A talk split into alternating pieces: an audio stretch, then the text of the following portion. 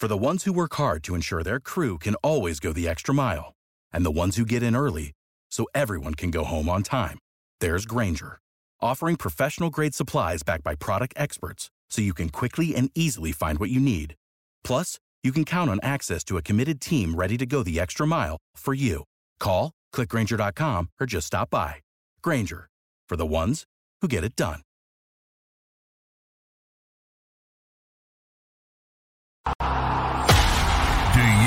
Bleed green? Are you an ultimate Eagles football fan? Well, you're in the right place. Well, you're in the right place. This is Birds 365, hosted by the new Mac and Mac, Jody McDonald and John McMullen. Here we go, here we go. Who collectively have covered and talked about more than 50 plus years of Eagles football. Kick off your day with Birds 365. You'll get debate. We love to argue. You'll get the real story from inside the locker room. And you'll hear from some of the great football minds from around the region. You're about to become an Eagles insider. Get in the game. Join Jody Mack and Johnny Mack and join the football community that flocks to Birds 365. Birds 365 starts right now. Welcome to the NFL. Let's go. Let's go. Go. Go.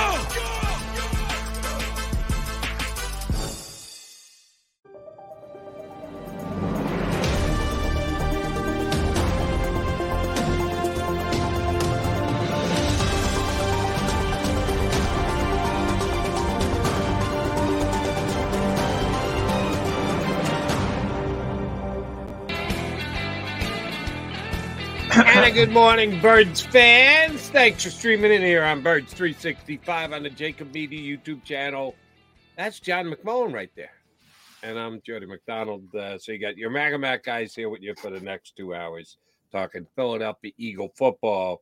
And John, shortly after, almost took me back to uh, regular season days when uh, the show would uh, wrap up and within the next 15, 20, 25 minutes, it'd be an Eagle announcement. They wait till right after our show wrapped Yeah. up to go ahead and give you an announcement. And it wasn't an Eagle announcement, it was an announcement about a Philadelphia Eagle move, but not necessarily released by the Philadelphia Eagles.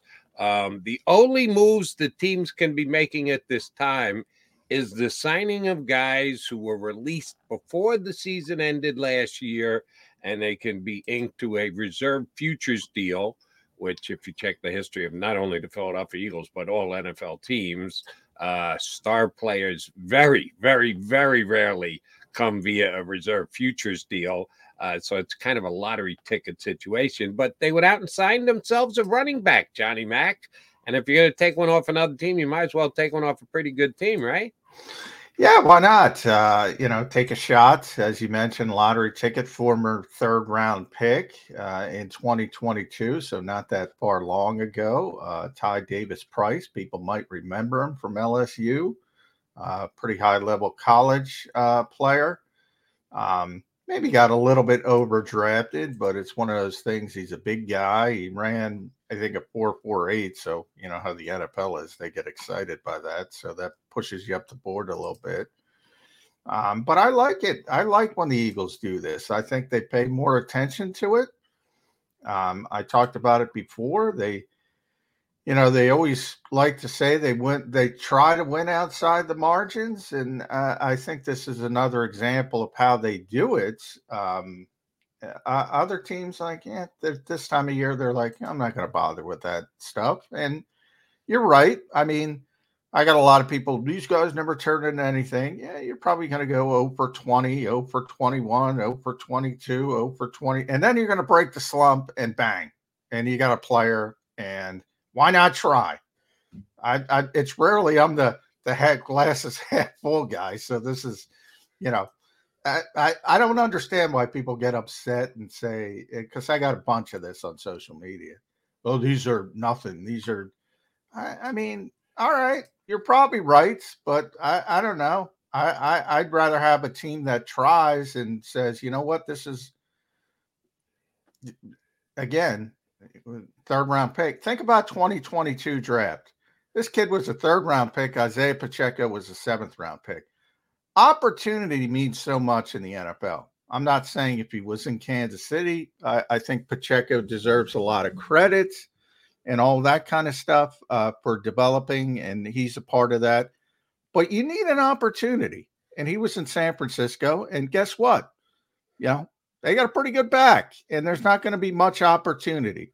So why not take a, a, a plier and say the Eagles have an opportunity because they don't have anybody coming back other than Kenny Gainwell uh, right now. Uh, D'Andre Swift is scheduled to be un, unrestricted free agent, and you know so was Boston Scott. Um, um, obviously, so was Rashad Penny.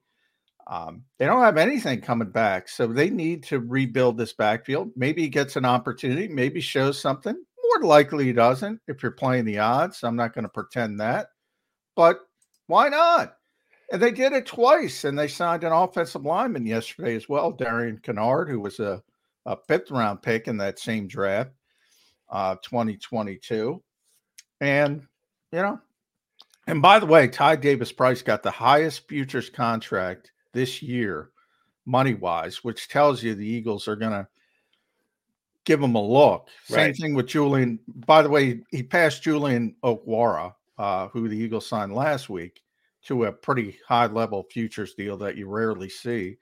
Um, I like it, Jody. I, I don't see anything wrong with it. I think it's I think it's better to do this than to be other teams sitting on their hands right now. I, I, that's how I see it. Here's my take on it. Um, and you're right. You're usually more a half empty guy than a half full guy. So it's good to see you be half full, Johnny Mac. Good on you. Um, here's the reason why I'm pretty much half full too. What's the downside? Exactly. If, if, you're just going to sit there, oh, these guys never make it. Oh, McMullen said, oh, for 22, you got to wait 23 times before you. Well, yeah, that, those are probably the numbers. You're, you're probably, what do you lose? You don't lose anything.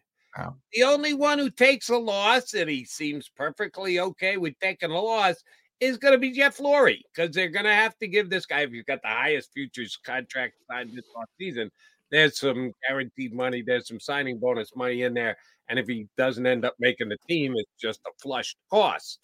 Jeff Lurie can handle it. He can write that check. It's like, oh my God, we're gonna have to start a GoFundMe page for Jeff because they made a couple of bad football decisions there. And we're gonna talk today. We've got a couple of good guests coming up, Gill and uh, BLG. We're gonna talk about the cap we get Brandon Lee up here, free agency and like. Uh, we've gone over this umpteen times, and we'll go over umpteen more for the next year, two years, however long we're doing this, about how the cap works and top 51 and you have to have so many players, so many positions that fit it under the cap, which is probably going to go up. I'll give you that figure in just a bit.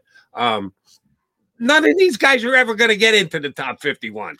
Well, that's scary uh, because I think, and I gotta, I'll double check this when we hit the break.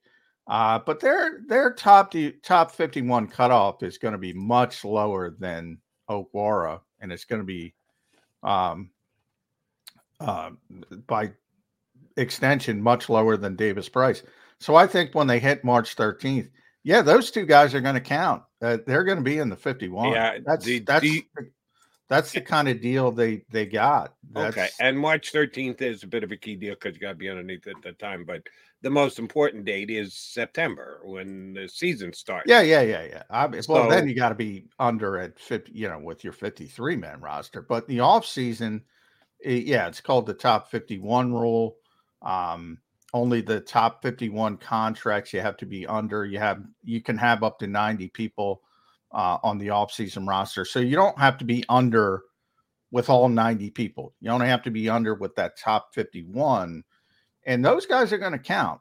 Those guys are going to count, which tells you that they think these guys are worth a look, a real look, a real look. And because everybody's got future signings, people everybody and most just re-sign their guys they had on practice the practice squad, squad yep. and they're young guys and they might pick up a guy and this and that but they're really training camp fodder and as i said most likely that's what happens here but you know what always because adam Thielen's a guy nick Sirianni brought him up i got to cover him very early in his career I mean, that guy was came from Minnesota State. He didn't get invited to the combine. He had to go to a regional combine. He had to go uh, uh, to a rookie tryout camp. He made a rookie tryout camp. Then he had to go to training camp. He started on the practice squad. Then he slowly got better. Then he got on special teams, and everybody, what is this guy? Then he runs better routes than anybody in football, and all of a sudden he's a Pro Bowler. And Nick Sirianni brought it up. I asked him, you know, it, train uh, rookie tryouts have have you don't have as much time. And I said, how do you how do you evaluate these people? And he, he went on this convoluted answer, but that's the answer. At the end, he said, Don't miss Adam Thielen. Don't miss Adam Thielen. I didn't bring up Adam Thielen. He did. He's like, just don't miss Adam Thielen. Adam Thielens are out there. They are out there. The, the NFL misses. It's rare, but they miss. And right. it's worth a shot. So you might as well take your swings. Uh, if if this was something you could get odds on or bet on, I'd probably bet against. But so what? It's like uh, yeah. uh, you get a free bet. It's not going to cost you anything. If they're going to give you a thousand to one odds, so you throw a couple bucks now. What If you lose, it's a couple bucks. Doesn't really matter. If you hit, damn, you're going on vacation. That's that's the way the Eagles look at this. And yes, outside the margins is uh, where they like to take their shots. And I think this is a worthwhile shot. The only thing that hit me when uh, I realized who the player was. And I'm sitting around watching TV. I forget what I'm doing. And John texts me uh, the tweet from his agency that says he signed the largest futures contract so far this offseason, which also doesn't mean a whole hell of a lot. Um, the first thing came to mind was, oh, ex San Francisco back. Didn't Trey they Sermon. just go down this road with yeah. Trey Sermon? That's who also was a high draft pick, relatively high. Third round pick, exact yeah, same thing. Day yeah. two pick and you say, yeah, what happened with Trey Sermon? Well, the Eagles. And the thing I will forever remember about Trey Sermon is the fact that Nick Sirianni would just bring him up out of nowhere and say, yeah, but Trey Sermon, man, is he showing us something in practice? Man, is he running hard in practice?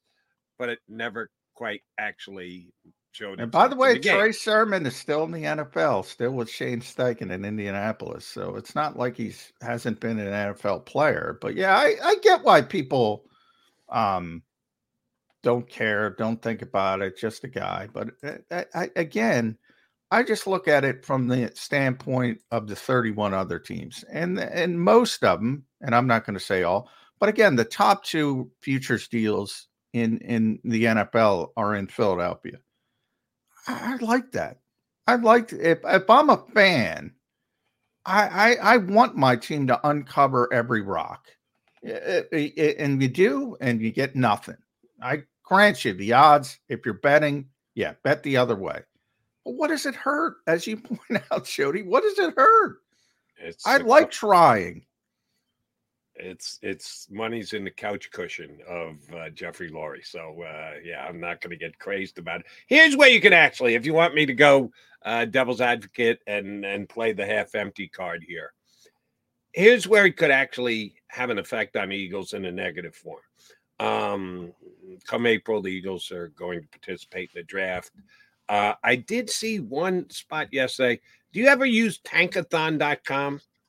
Yeah, usually during the season to yeah see mm. where the trapped uh, uh, standings are. Right.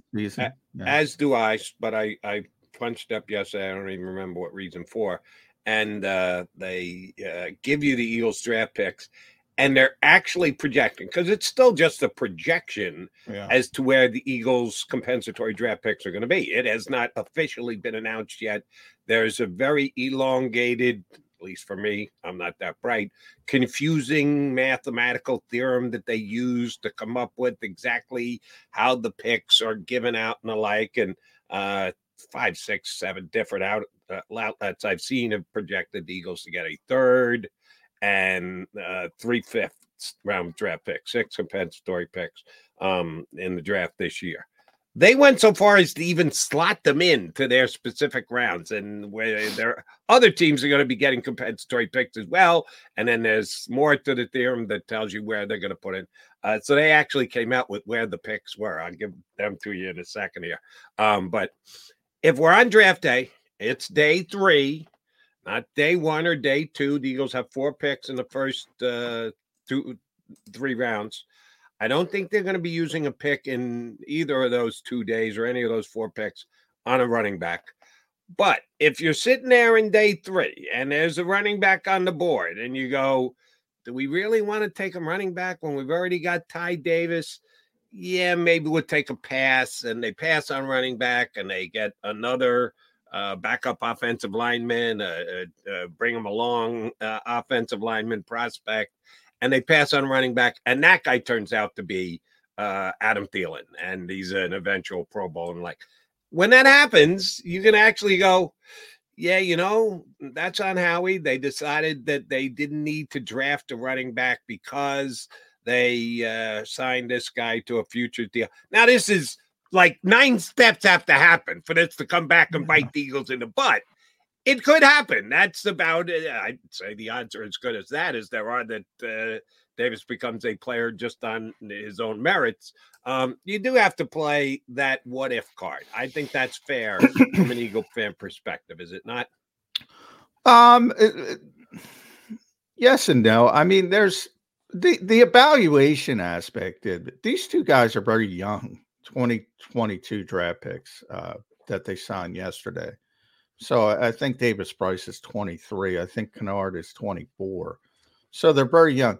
Kinnard specifically, I remember, and I just texted um, somebody I talked to at the Eagles, and I remember his name coming up in the 2022 draft about. Um, he told me Stoutland liked him. You wouldn't mind working with him. Now we're talking day three pick, not you know he's ended up being a I think a fifth round pick is what I. So the Eagles were probably looking at him as sixth, seventh round as a developmental type, and then you know something happens and you got an opportunity to bring him in. Stoutland remembers and they bring him in. I don't, again, I don't think that's a bad thing. When it comes to about th- that stuff comes to evaluation. If they think Davis Price, who's 23, who's 219, who runs a 448, is more gifted than a sixth, seventh round potential pick, yeah, it might affect their thinking, but that's not necessarily a bad thing. Um, and that's where I say opportunity matters because, and and I use Pacheco as the best recent example of this. If he gets drafted by San Francisco in the third round, he's not Isaiah Pacheco. He's not because he's not getting an opportunity. Might be the same player behind the scenes. What we'd never know about it. So, uh, so much of it is opportunity. Now, because of the way the Eagles build their roster. They're not going to pay somebody like Christian McCaffrey, although they would have drafted him back in the day. Um, but in general, they're not, no matter what fans talk about, and they're going to talk about it, and we're going to talk about it, and everybody's going, oh, go get Derrick Henry, go get Saquon Barkley, go get Josh Jacobs. I just got odds for Josh Jacobs yesterday in my email box. Guess who's number two, Jody? The Philadelphia Eagles. Well, I'm telling you, they're not getting Josh Jacobs. So they're not wavered about how they build their roster and they're going to build their roster the way they build their roster. If you ask me who's going to be the Eagles lead back next year, I still say TBD, to be determined. It's probably going to be a draft pick. Um, you know, it might be a veteran guy. I brought up AJ Dillon a while back. It may be they may sign somebody lower rung who's going to get a more serviceable deal, shall we say. Um, that's not out of the equation, and that's why I put t- TBD. Could be a free agent, um, but he's probably not here yet. Um, I, I, don't me, think let, this let, changes. Let, me, I don't. I don't think this changes that. Is let me I'm hold saying. your feet to the fire. Uh, if the Eagles' number one back, who's ever going to get the most carries, and yeah, they even have a way of doing that.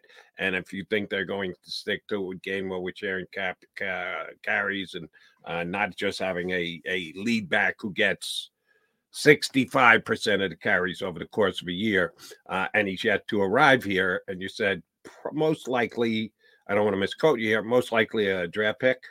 Most likely. Okay. Uh, here are the draft picks. Now, this again is a projection on the um, compensatory picks are going to get. These are not locked in. It hasn't been officially announced by the league, but this is just someone doing the math for the term that they use to give out these compensatory picks. Eagles have the 22nd pick first. That's first round.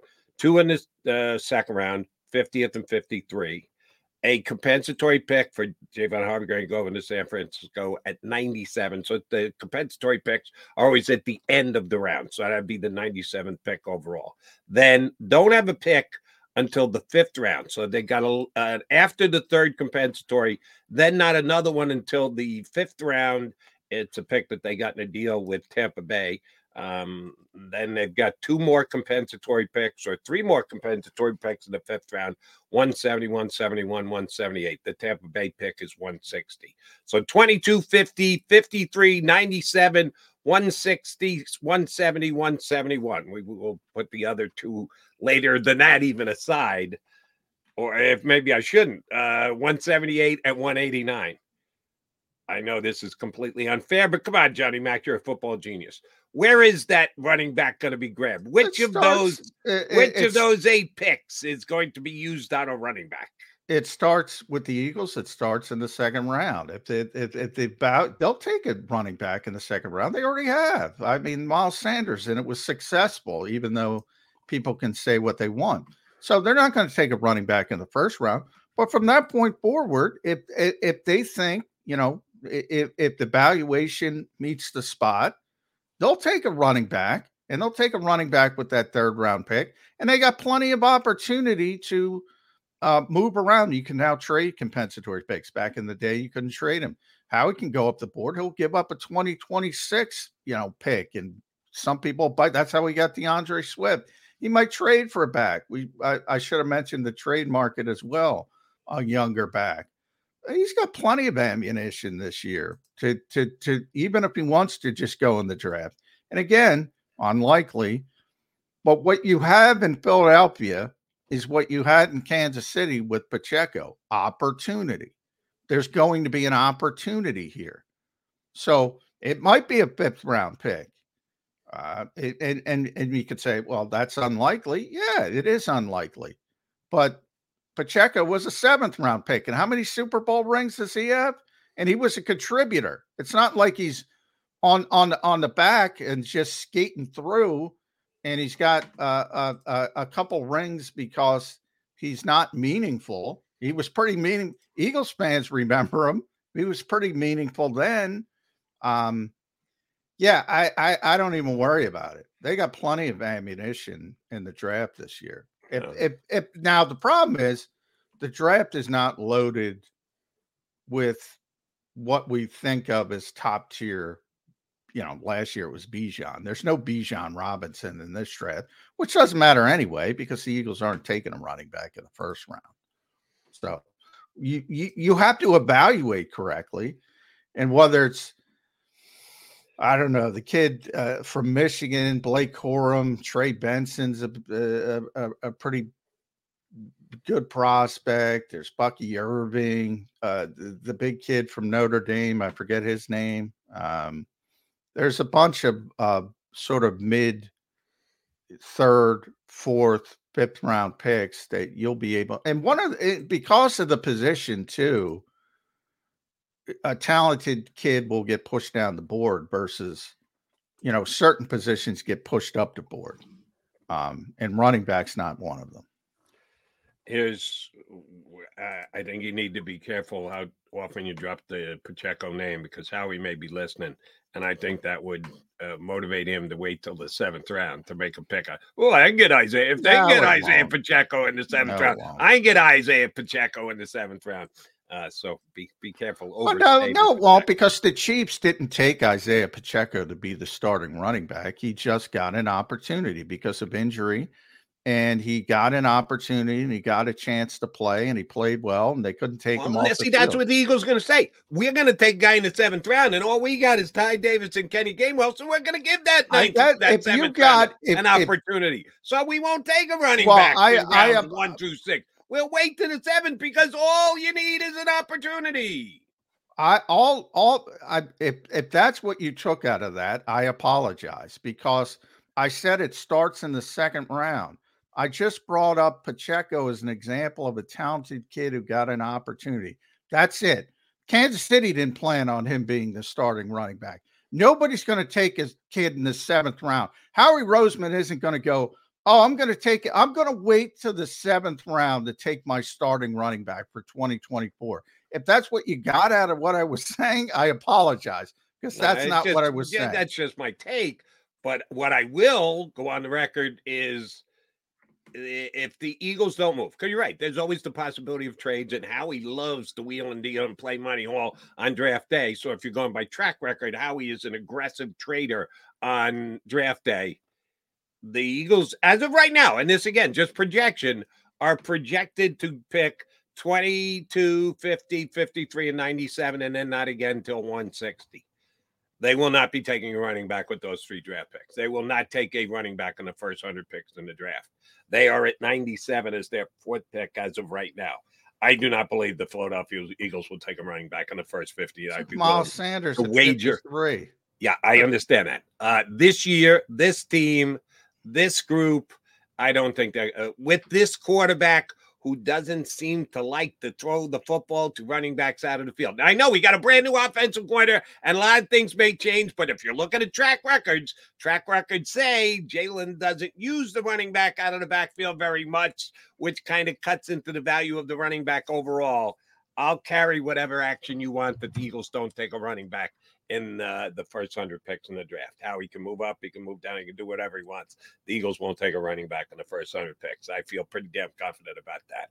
We're going to have to wait till April to find out, but that's my take on the running backs for the Eagles this offseason. All right, we get the take of our buddy from down the shore. We're headed down to uh, E at 97.3 ESPN, The Bash.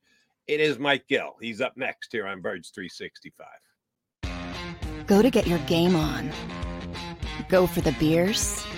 Go for the cheers. Go for the hit and the hits. Go for the stakes and the stakes.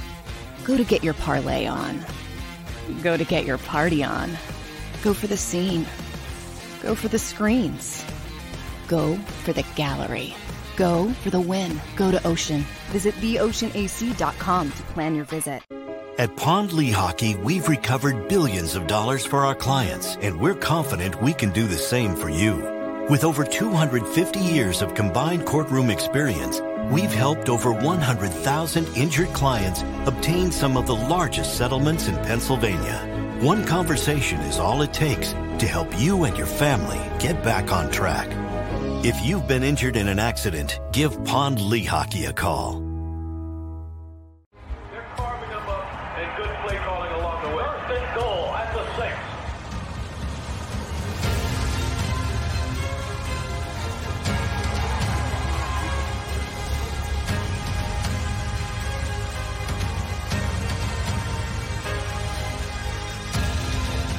Field of life, First Trust Bank is there for you.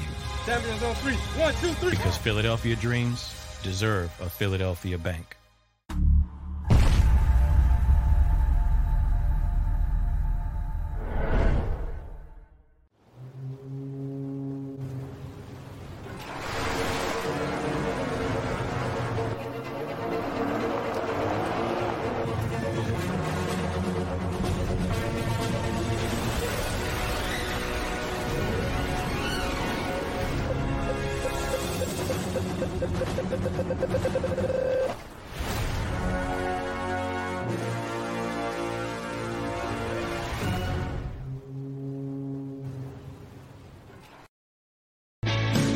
Hi, everybody. My name is Jason Lombardi. I'm an inspector at DryTech. At DryTech, we offer three major services. The first one being basement waterproofing. The second service we offer is foundation and structural repairs. And then the third service that we offer is mold remediation. If you feel you are having a waterproofing issue, give DryTech a call or check us out online.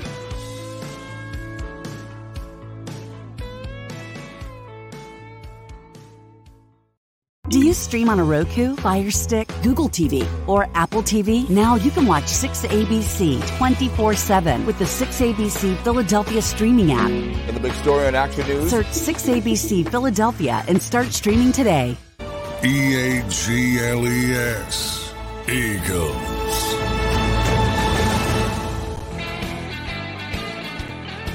You got Maga Mac here with you on Birds 365. Appreciate you streaming in. Hit the like button. It's not going to kill you to hit the like button as long as you're tuned in. And you got the Providence kid, Mike Gill, on your streaming screen. Now, now, of course, you have to hit the like button. When was the last time you were in Providence, Mike Gill? Uh, probably two summers ago, 20, uh, 2021. I was in Boston, uh, Providence, Boston, Newport. I did the whole little New England uh, waltz down there. I like Providence. Nice town. Very, uh, very underrated. And did they? Uh, when I was watching a college basketball the other day, they got a new sponsor for the Providence Arena. Oh yeah, because forever wasn't it the Dunk? Dunkin' it was Dunkin' yeah, Dunkin', Dunkin Donuts, Donuts, was uh, was right the sponsor. was a sponsor, and I uh, introduced the game from the whatever arena, and I oh well, it's not Providence. well, for like, years it was the Providence Civic Center before they wow, had the name yeah. and everything, and then it was the Dunkin' that's, Donuts that's, Center. That's the dark ages, John. Yeah, yeah. Now it's have a corporate sponsor. Well, sad, sadly. Arenas, sadly, because I'm a wrestling fan, I used to know every uh, arena in yeah. the country. Um, but uh, then they started changing all the names, and I couldn't keep up. I, I just now it's like the uh, uh, some kind of insurance company. Um, well, like mutual, I, I think. I was thinking about this the other day actually because my girlfriend is like from up by Syracuse, and Whereabouts? it's not called the Carrier. It's not called the Carrier Dome anymore they changed the name of that. It's some other like sponsor. Heinz Field is whatever that is. Oh, yeah, said, that's another. you're yeah. the sponsor after the longtime sponsor. Are you really getting your bang for the buck? No, you're not. That's a good point, Mike, because no, everybody calls Heinz Field Heinz Field. Yeah, Field. Carrier Dome is always the. I don't think people even understand that Carrier is an air conditioning company. Yeah. It's just the name of the dome in Syracuse. No longer. Now here's how sick I am. I could tell you, and and again, not the new name, the old name of the indoor arena in Syracuse used to be the Onondaga War Memorial. There you go. There you go. That's some. I called knowledge. a game from there, John McMullen. I've called a game from there before, back in my college days when I was doing play-by-play. Um, I called a game there. You know, you talk about these names of stadiums like the Omni in Atlanta and the, yeah, like, the Omni. Oh. You got to go back to getting the corporate sponsors out and just naming them. Yeah, something. it was, and uh, yeah, the one that will never change. I think you should never say never, but the one that will never change is Madison Square Garden. I, I don't think they'll ever. Yeah, they've never sold it, and they've had the yeah. chance to sell the naming yeah. rights, and they never did. So I think you're right about that, John. And I'm sorry, the the greatest of all time was right here in Philadelphia when the title sponsor for the basketball slash hockey arena was yeah. the First Union Center, aka the FU, the Center. Center. Doesn't get any better than that. Eh, I'm sorry, that's the best of all time. Just because I'm a jerk. All right, uh, Mike. Glad you're a Providence guy with us today. There any draftable players coming out of Providence this year we can talk about with the yeah, I'm no, not I, even sure Providence has a football team. I don't think they have. A, that's why. Yeah, no. the joke, the attempt to humor I was trying. A hockey guy. I got a hockey guy on my shirt here. See that? There we go. Uh, yeah, New England. That's that. That's hockey central, man. Providence is a cool town, though. I agree with Mike. It's uh if you're going to Boston, stay in Providence. It's better. And that's hopefully you go into a Patriot game because it's yeah. a quicker commute Closer, from Providence. Yeah. that's what I meant. If you're going Boston, to a Patriots yes. game, yeah uh, which uh, Eagle fans don't have to worry about. They're not playing in New England this year. They played in New England last year. No, so yes. that that's a couple years. You got to wait to take your uh, Providence trip. All right. Um, have you ever had Craig Carton on your show as a guest? Oh boy. Oh boy. Uh, it's funny you say I have not, but I interned at WIP. I was your intern, Jody. Um, your time, and yes. Craig was on at that time at du- uh, during the night and uh, when the whole Lindros thing ha- I never met the guy I don't know him but he did work in my company uh, for a while he when we were owned by a different uh, company. He was at New Jersey 1015, which is owned the parent company uh, of where I work. I don't know him, but it's funny because I'm this morning was watching um, a YouTube video in preparation for coming on this YouTube show, and they were talking about this Craig Carton comment uh, here. So I am up to date and versed on it because I don't think it got a lot of attention. Uh, you kid because Uh, you care. Thank you very much. I do know Craig. You're right. Um, the, you were there as an intern. I was hosting uh, during the midday, and Craig was on at night. And I will say this, and a lot of people probably don't know this. Craig was a really good. I'm not just talking about got the job done. A really good, hardworking Eagle beat guy. Really? I Way back when he was the Eliot Shorr-Parks of WIP. It was his job. He went on the road with the Eagles and had a good relationship with some Eagle people and would break Eagle stories. Yeah, way back when Craig Carton was a pretty damn good Eagle beat reporter when he was at WIP. I did not know that. That's Yeah. knowledge to me. many years. What well outlet back was he for the radio 90s. station? Oh, WIP. He was the Eagles WIP report, like Eliot Shorr-Parks is ah, gotcha, now. okay. He Yeah. was Eliot Shorr-Parks before there was an Eliot Shorr-Parks. And just my personal opinion, he's pretty damn good at it. He got uh, good information and and and had good sources, and every once in a while broke a story while doing so. And then he became a throw the stuff at the wall and see what sticks. Uh, highly paid. Funny. Well, I, we were talking about that yesterday with certain guys. Skip Bayless, it's hard for people to believe, was a well respected reporter uh, for many, many years before he changed industries. Yeah, and there's a lot of guys. There's a local guy that I shall not name, but uh, it, it, it's yeah, it's he's not a well respected reporter now. That was some nonsense yesterday. I'll say it out loud.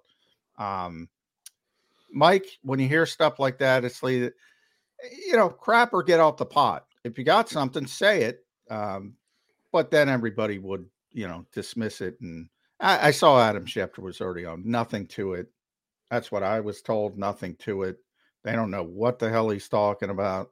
Um, I don't know. Why do people do this? Well, isn't this the time of the year, especially when something goes as bad as the Eagles did, where nobody can identify a primary reason for such a epic collapse that everyone's like something will come out. Something will come out. Well there is either what jody's saying the attempt to throw something at the wall and say this is what's coming out or as the other side is now saying nothing to it.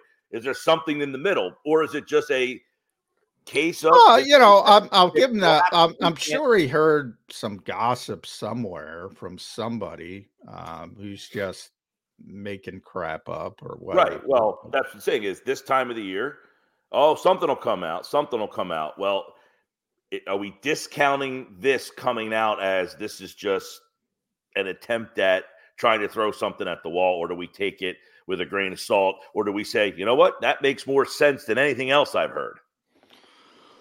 Well, I would recommend taking it with a grain of salt. I, I can't force people to to take things, but I, again, eh, you know, the way he did it was like, I, I, and I don't know. I I only watched it once because I rolled my eyes. Jody, you probably have a better take. You can explain it better than me. Uh, is the actual wording?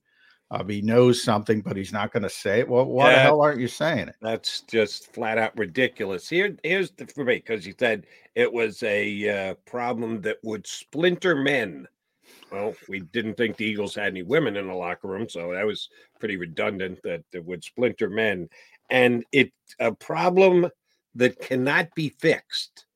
So now he's interjecting himself into how big a problem it is, and that's a pretty. You, you got to have serious details to be able to say it's a problem that can't be fixed, which is, I think, Craig taking liberties. And he said it was a high-profile Philadelphia Eagle who may not be here going into the season. So he gave you a lot of details, but he left out the all-important detail. That's a puzzle with the biggest piece in the middle not being there. And oh, by the way, I'm not going to give you that piece to the puzzle.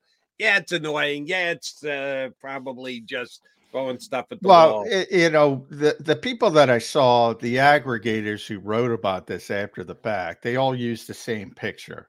Um, uh, not the same picture literally, but the same picture of two people. Um, and I think that was the hope of Craig Carton. I can't prove it. I don't know the guy. Um, you know, and the two people were Jalen Hurts and AJ Brown. That's as high profile as it gets. Um, you know, I, I I think it was done with purpose. I think it landed.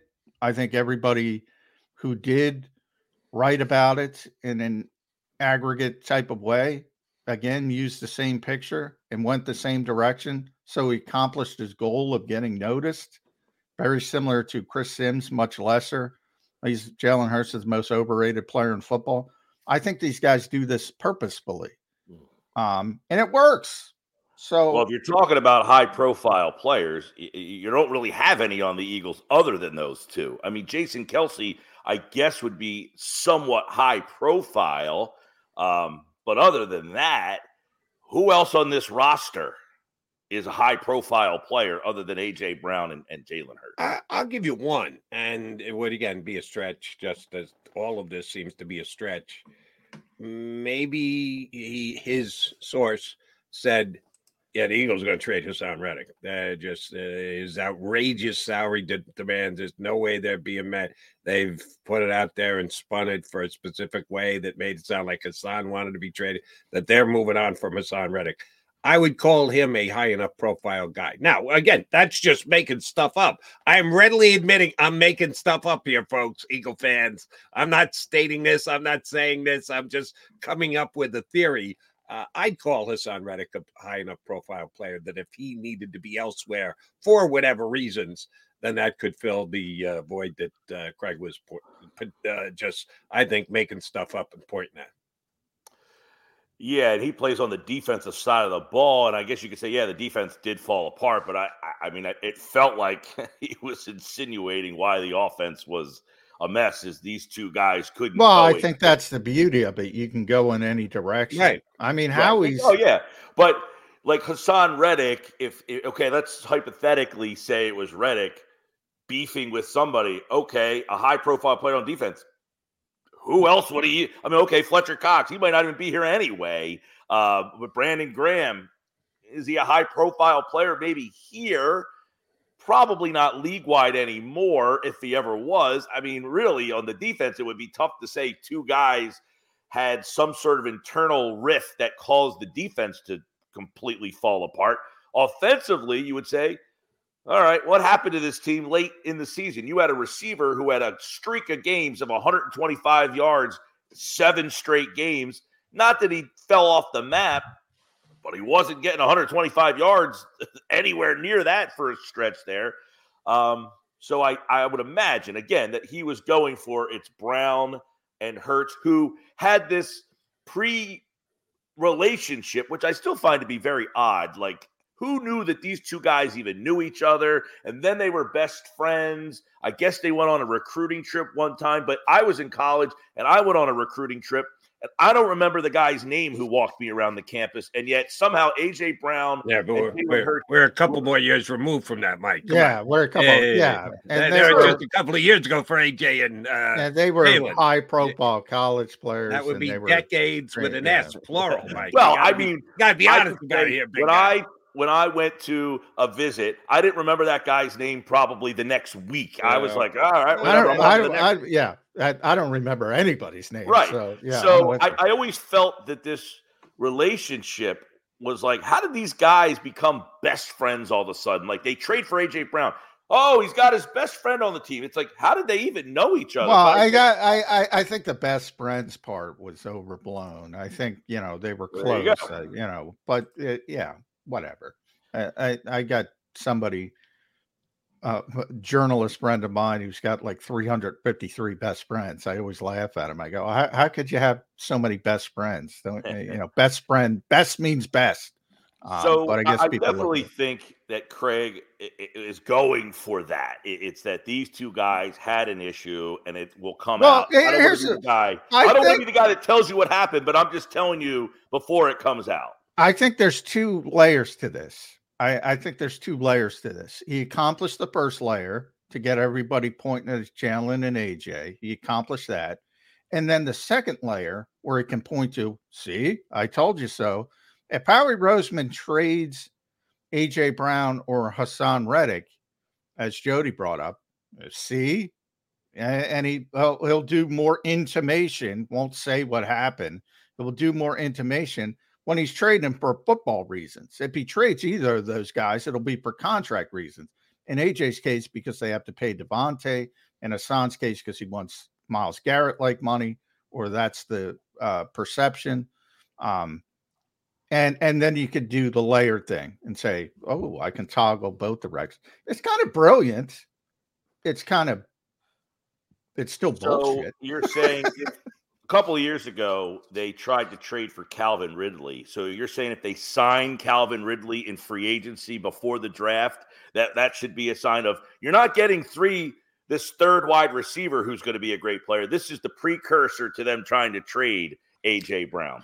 Well, I think, uh, and and I'm I'm, I'm going to create issues. I don't think they're Well, going I'm to saying trade that's the interesting part about football, where free agency comes before the draft. and Yeah. you have to kind of make those moves before you get into the time where you can. Yeah, I've always advocated the draft should be before free agency because you should be able to draft players and then you when you can look at and say, "Oh, we didn't get this, we didn't get that," then you can go get it in free agency. They do kind of do it backwards, but um yeah, they just make a lot of money. So it's always that's the whole trick of football, you know. All right, eh, we got to move this. We got to move this to pay DeVonta. We got to do this. We got to. Uh, we can't afford to pay Haason this, but we can pay him this. And then if you do make a move, a high profile move, people don't think about that. They say, "Oh, what's the reason?" Other than strictly salary cap, financial things like that. That's that's the only reason I was bringing up uh, a potential trade of AJ Brown. And then the part there are, there are some um, you know, with AJ personally, um, again, there's some social media stuff, and he takes that too intently, and he's had some, which he's honest about. He's had had some issues, and um, should probably stay away from it, but he seems to not. He seems to always come back, and so he's got some mental health things that similar to Lane Johnson that he's been dealing with over the years. So, you know, that that factors into it as well. All these things are are the real things, and then you could say, "Oh, they they the relationship blew up," which I don't think is the case. Let me let me play a Craig Carton like role here. And again, this is me just throwing stuff at the wall and seeing what sticks by asking you two guys a question. Let's say there's something to this, and we're talking about we're not giving any specifics, and we don't know there are specific specifics to be given.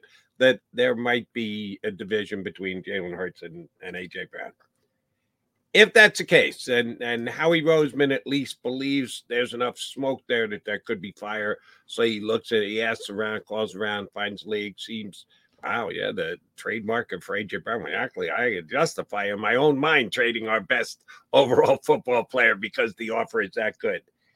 And he calls Jalen Hurts into his office and says, Listen, I got a chance to make a very, you got to take my word for it here. This is what I do. I'm Howie Roseman, executive of the year, blah, blah, blah. Believe me when I tell you that this is a potential deal that will, uh, this is not a fire sale thing or anything else. Eagles can very much get better for it. But you tell me, do you want AJ Brown on the team or would you rather see AJ Brown elsewhere? What do you think Jalen would say? Well, if any of this is true, he might say, I think it's time to move on. And if it's not true, he would say, that's a crazy question. I, succinct, Right? I mean, and I like it. Yes. If you asked him, and this none of this was, if this was all nonsense, he would say that's preposterous. But if there's any truth to it, he might say, you know what? I think we might be better off without him. Let's spend money in another area. You know, he's making so much money. We can spread that out. And I think DeVonta Smith is ready to be the number one wide receiver. If any credence to, to, to these comments. But here's where you have to factor in Jalen, um, as we all acknowledge it's an unknowing uh, situation right now. Would Jalen even go there? Jalen doesn't seem like the kind of guy who's as opinionated and wants to be involved in these things. I think Jalen wants to be Mr. Narrow Focus, sitting on the bench, staring directly ahead rather than talking to his teammates. Do you think he'd even want to say if Howie called him into the office? Do you think his response would be, Mr. Roseman, that's not my gig. That's your gig. Uh, I'm not going to. I John. Do you think that behind closed doors that Jalen is more vocal? I mean, you know, for years Andy Reid was this stoic guy, and we thought he had zero personality. Now he's flipping burgers in commercials. I mean, he's obviously got some personality behind closed doors. But does Jalen have more of a voice behind closed I think he's I think he's got more of a voice with the players, um, and with his teammates. He's got more of a voice. Um, I I don't think he's got more of a voice with yeah, like to Jody's point. I don't think he's going into Howie's office and saying, "Oh, you got to get AJ Brown out of here." I I think it's the exact opposite. I I think it's that's this is the best football player on the Eagles, AJ Brown number one, number one, just pure football players. Um, I think Jalen Hurts is Jalen Hurts is smart enough. Even if they had a, a schism in their relationship, what it it, uh, you know, barring some of the nonsense. I, I, I hate to even bring this up, but even if he, they they had a typical fight between friends, nothing earth shattering, that what what was the description, Jody? That would shatter men. Nothing splinter like men. Splinter men. Splinter. That's how splinter bad it men. was. Just just natural. All right, I think this guy's an a hole now. I don't want to deal with him. Uh, blah blah blah on a personal level. Um, I think he'd still be smart enough to know. Guess what? I'm coming off a down season.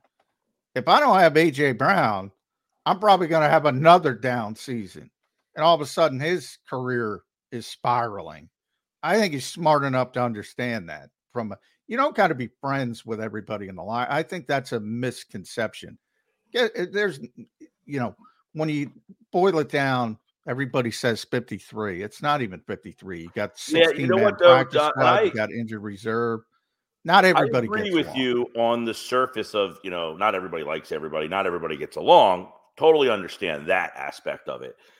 But I do think it's odd if you have this relationship that was viewed as like up here, like the reason why this team was so good. And then two years down the road, eh, the one guy kind of went off on his own way and you went over here.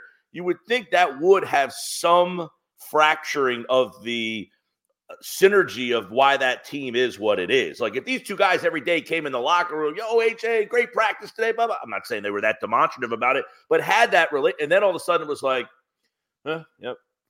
You would think that there is something where the guys would have been like, "Man, what is up with these two? I, I could, uh, you know, and I rarely somebody commented. Kevin Sabard, good comment. He said, "John and Jody, you two fight at least once a day." But you started the show fighting. Yeah, which we do, and I I don't know. Jody might think I'm an asshole, but the minute I I I like Jody, the minute I leave the airwaves here, I have no ill will to to to Jody. Right. Well, like um, in our business, John and I used to do a, a, show one day a week together for four hours, and man, when the Sixers process was going on, oh, he yeah. probably said People that Mike thought, Gill is an asshole and an idiot. No, and I, I didn't know. Right, didn't. exactly.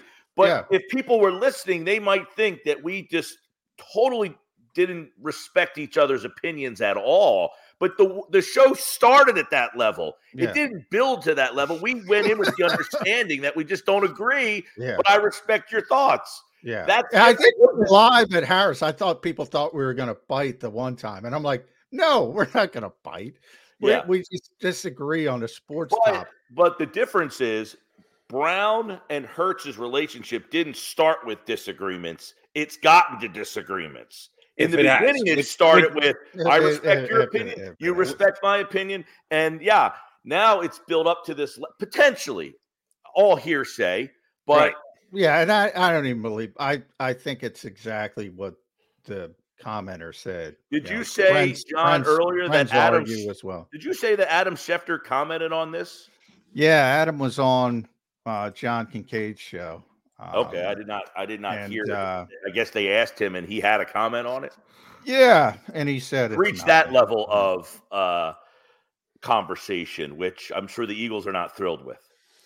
Right, but good on Craig Carton because if he's got Adam Schefter commenting on his comments on a show, I will say yes. he's I will say what he wanted though. to achieve.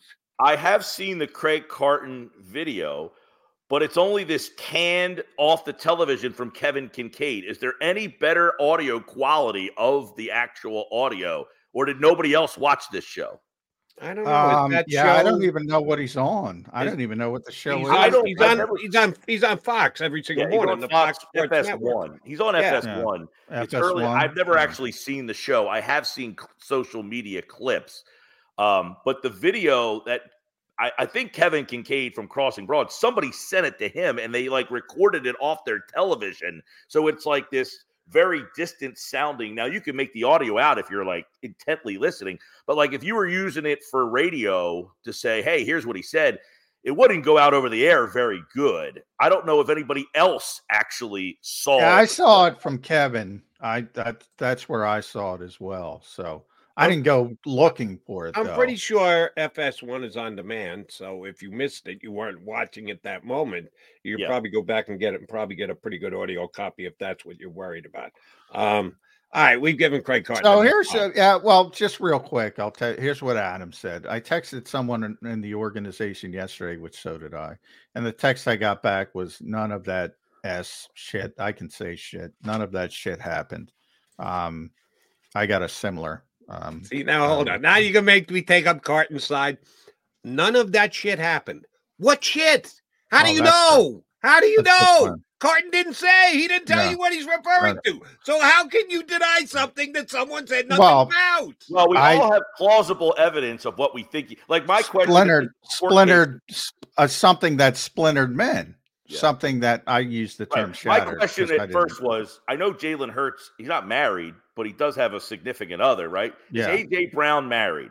Yes. Okay, so that would be a splintering. I get if you're trying to find something that would splinter men. Yeah, you I don't even one wanna guy in a know that. relationship, another guy in a relationship. Not that we- you know, but Jody, you're saying we don't even know what happened. That's what he's So how can you say it didn't happen when you don't know what they're talking about? I agree Yeah, I've- with you there. Uh, just because of the nature of the two people, I'm uh, closer to AJ than Jalen because Jalen doesn't get close to anybody. AJ is a good guy. He's got two young kids. Uh, yeah, I, I- I'm not going down that route. He loves his kids. He, you know, I Yeah. oh, listen. All but right, th- let's- my point is what Jody's saying to what Jody's saying is that is where um Craig is trying to take your mind is to think that it's- Yes. and yes. exactly, and But that's and it works. Mind and stating something are two different things. Yeah. So how can you deny something of something that hasn't actually been stated? All right, now we gave Craig plenty of time. And again, let me say this: Craig, and number one, he's a friend, and number two, he was a really pretty good Eagle beat writer back in the day. Long time removed. We're talking more than twenty years ago. Well, if you still got that uh, text, you, you should try to get him on the show, Jody. If you got uh, Craig's number, uh, but he's on in the morning. He's kind of on the air when we're on the air, Yeah, so we won't yeah. be getting. I think he Craig on gets off right when you get on. I think isn't the show or is it eight to ten? I think it's six to eight, isn't it? I don't know. I don't It's know. one of the reasons why he left the the the radio was because the show No, I was think it. I, I think it goes. It goes to at least nine o'clock. I know that, but it might go to ten. I think Bayless comes on immediately thereafter, and I think Oof, he's it Craig and Skip back to back. back to Oof. back. That's exactly what FS1 has on every day. All right, uh, and another debate. Yeah, John and I almost came to blows on this one. Um, the All Eagles right. in their running back position. They signed a futures running back yesterday. Again, here's where John and I agreed. What's the downside? It's a good signing because there's no real downside to it. But I try to play devil's advocate and say, here's the downside. If they really like this kid without having seen him play, you're not going to get a chance to look at him. You're judging by what he did in the preseason with the 49ers last year. If they put too much valuation into that, maybe it affects the other running back moves they can make. And I do have a little bit of a fear that that could be the case. Eagles have four picks in the Oh, first two about that. days of the NFL draft, number 22, 50, 53, and 97. Give me the percentage chance that they will use one of those picks, either actually take them and or trade them in a deal to get a running back with a trade, whatever. They will use one of those four picks between 22 and 97 on a running back. Give me the percentage chance that the Eagles go there. Zero. Zero. Mike's Yeah. going to zero. That would be Um, Mike Gill and Jody McDonald in agreement. Yeah, but You and I, I, are both but at here's zero. uh, now I, I will, I'm only I will say they, they they they got um Trey Sermon from the Niners. He was a third round pick. They picked him up and loved him. They talked about him in the offseason and then didn't do anything with him. I would imagine somebody scouted this guy coming out of the draft, said, Hey, we had some interesting thoughts about him. Let's just sign him to a futures deal. We might like him. Running back, and John, I heard you talking about this before I came on, which you know, you're getting Pacheco in the seventh round. He's one of the 10 best running backs in the whole freaking league. I mean, these teams have got to be devaluing any capital in that position even more than they used to. We're talking about last year. None of these guys are getting paid. You got Derrick Henry, Josh Jacobs, Saquon Barkley, Austin Ekeler, and they all have various problems in terms of age or injury, but that's some pretty high profile guys. and I'm money. very interested to see what kind of payment those guys end up getting in free agency here because these teams are saying, I don't need a second round pick, a third round pick. I can take a guy in the fifth round and just shuffle him out there. And if he doesn't work, I got like a sixth rounder. I'll try him. I, I don't think, I think you're seeing these teams devalue that position even more than they used to. Yeah, I agree with that. And, and my only point is, i- i- and I agree, I'm not going to go zero. I think in those first uh, day two picks, um, uh, first three rounds, the premium picks, as Jody pointed out, I'd probably go 15%, very low Very low. percentage. Very- Where they get Gainwell? got- a third round pick? Fifth. Um, fifth Miles Sanders, you got to go Miles Sanders, uh, who was 53rd overall. If if the evaluation meets the spot and they like a player, they'll take them. The odds of that are are are pretty low. I'm not I'm not going to say Jody's going zero, you're going zero. They've Low. already Mine proven low, they'll take yeah. it. I, I For the ones who work hard to ensure their crew can always go the extra mile, and the ones who get in early so everyone can go home on time, there's Grainger, offering professional grade supplies backed by product experts so you can quickly and easily find what you need. Plus, you can count on access to a committed team ready to go the extra mile for you. Call, clickgranger.com, or just stop by. Grainger, for the ones who get it done. I would say it's low, but it has nothing to do with Ty Davis price. I mean, nothing, zero, uh, absolutely zero. Yeah, It's just would about Be, I would be more inclined to think, you know, I see that's people zero. By Like. Ekeler, if Ekeler has no bites anywhere, and they can get him at the the one year four, not even four million. That's too much for a running back, I think. But like a Pollard or an Ekeler, who both played for more, I would imagine those two names are probably going to be connected in some way. And if they can get him for the the one year, prove it. Well, deal, I get the Ekeler stuff from the standpoint that Kellen Moore was out there, but I, I think that's a bad sign because he looked a little bit washed Oh, yeah. last year. He he looked, and I think it's pretty clear he is a descending player. He's touched the football lots. He's not quite 30. I think he's 28, 29, somewhere in that range. But he didn't look like the same guy um, I agree. physically. Um, and same with Pollard, another guy who he had was really good in Dallas. I don't think he used him enough in Dallas, and then he got hurt and didn't look like the same guy last year. Yeah, but the, But the, those Cow- two the Cowboys, they're- the Cowboys are going to keep Pollard. I've seen people actually suggest Pollard could get a franchise tag, which I I think that's a little too far. Oh. Yeah. But the Cowboys are going to offer him. Uh, you just said three or four is too much. Cowboys are going to pay him eight or nine, or whatever they need to. I'm just saying, him. if those guys are coming here. lingering, yeah, I'm just saying, if those guys are lingering out there and nobody signed them, I think you could see Howie start to do what he did in, in 2017 and, and and to some extent uh, two years ago, where he just gave these one year prove it deals to Oh, guys. yeah. Yeah. And If if they're comes still down, yeah. available, and they were like, you know what, we uh, much like Swift last year, they went out and got Penny. And then Swift on draft day became available, so And, they went you and got him. But You know, did- I think you know, I think Howie would give a one-year prove-it deal that doesn't really make a lot of sense because the Eagles already have guys. Yeah, Chris Jones. If he's hmm. available on a one-year prove-it deal, I think Howie would jump right in there. Come on, I'm telling you, there isn't a one-year prove-it deal to Tony Pollard. He's going to get paid. No, you're not going to I'm get not- him. I'm at, not uh, talking 30 about cents on Tony. a dollar, Mike. No, I'm I mean, I'm saying, Pollard. uh, I mean, like Ekeler, uh, Dobbins is another guy who's had a lot of injury issues that maybe people are just like, eh, not giving you any more than a one year proven because you're always hurt. That level of player that that you're just like, okay, if you slip through the cracks. Um, I, I do find free agency interesting in that there's a lot of interior offensive line guards. Yeah, I think they they might gotta- sign a guard. Yeah. Well, they got to figure out obviously what Kelce's going to do before they jump into that pot because I would imagine those guys that are available, there's about five or six high profile guards that could slip in and play right away, but you got to know whether or not they're going to play right away. So that's going to be something to to to keep an eye on too. Ooh, that's a good reminder. Thank you, Mike Gill. Is the New Heights podcast going to drop today? Is there anywhere you can even look up as to when it's going to drop? No, it I- already came out. No, um, no, no. No they were talking. You know, no, no retirement talk. Uh, they were talk. was Obviously, it on yesterday? They dropped it. Uh, I believe it came out yesterday. Um, they were talking obviously about the shooting in Kansas City, um, and they were. Uh, I just saw some clips. I didn't hear the whole show, but um, they dropped some clips, and there was no no retirement, uh, no retirement talk. So Uh, well, then maybe next New week. Heights came out three hours ago. yeah.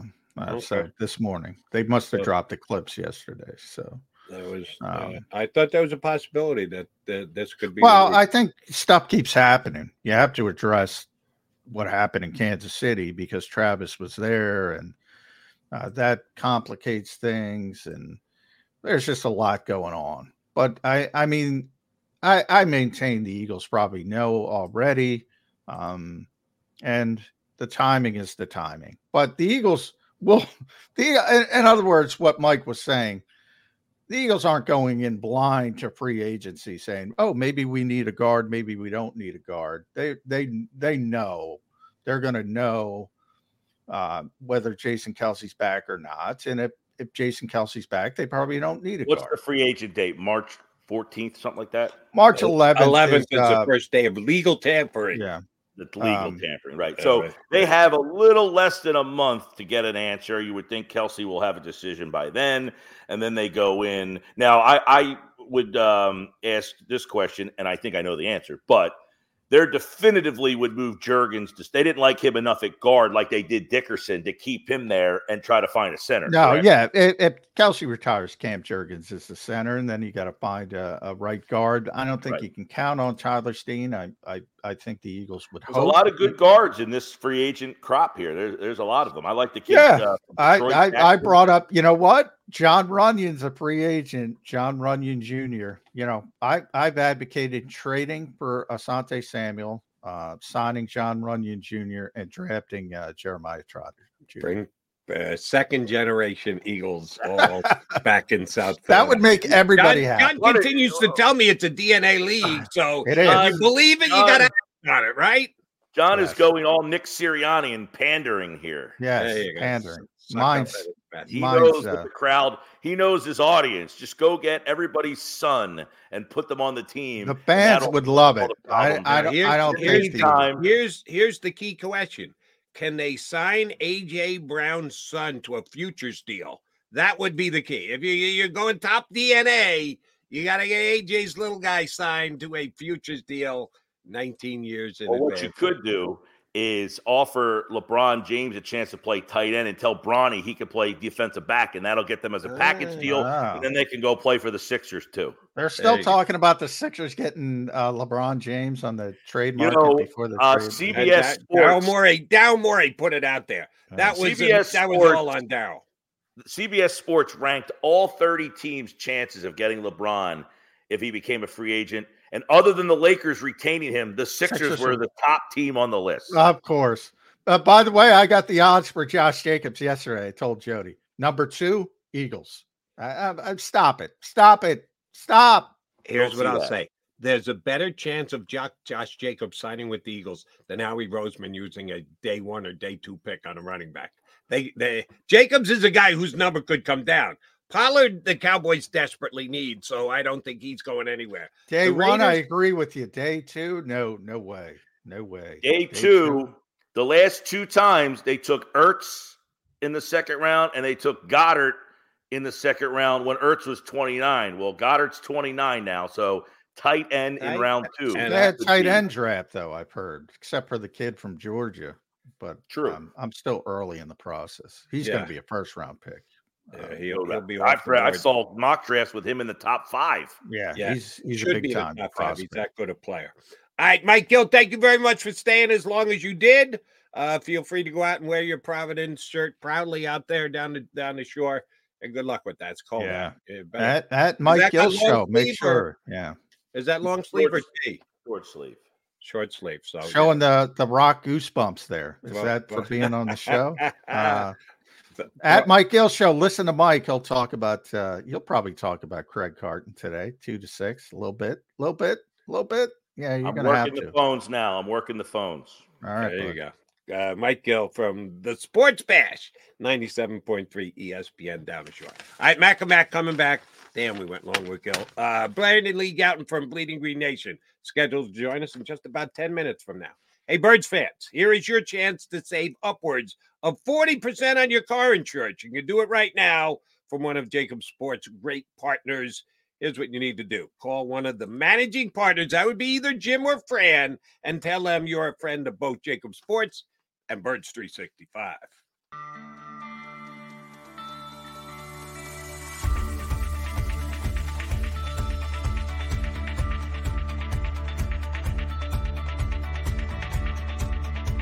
Hi, I'm Jim Muehlbronner, Managing Partner at Delval Insurance Group. Give us a call. We're a local, knowledgeable agency, not an 800 number. Go Birds!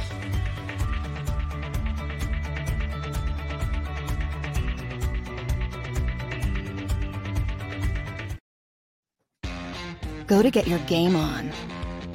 Go for the beers. Go for the cheers. Go for the hit and the hits. Go for the stakes and the stakes. Go to get your parlay on. Go to get your party on. Go for the scene. Go for the screens. Go for the gallery. Go for the win. Go to Ocean. Visit theoceanac.com to plan your visit. At Pond Lehocky, we've recovered billions of dollars for our clients, and we're confident we can do the same for you. With over 250 years of combined courtroom experience, we've helped over 100,000 injured clients obtain some of the largest settlements in Pennsylvania. One conversation is all it takes to help you and your family get back on track. If you've been injured in an accident, give Pond Lehocky a call.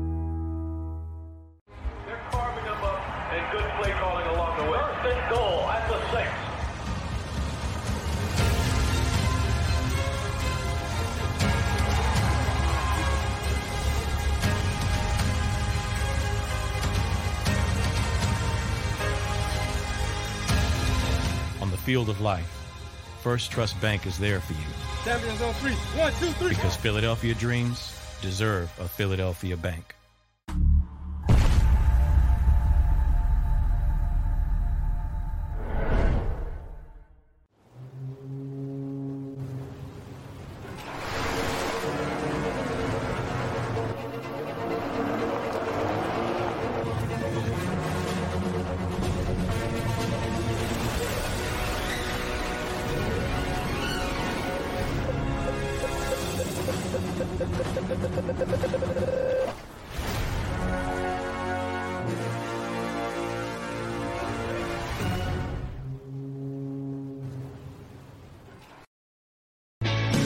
Hi, everybody. My name is Jason Lombardi. I'm an inspector at DryTech. At DryTech, we offer three major services. The first one being basement waterproofing. The second service we offer is foundation and structural repairs. And then the third service that we offer is mold remediation. If you feel you are having a waterproofing issue, give DryTech a call or check us out online.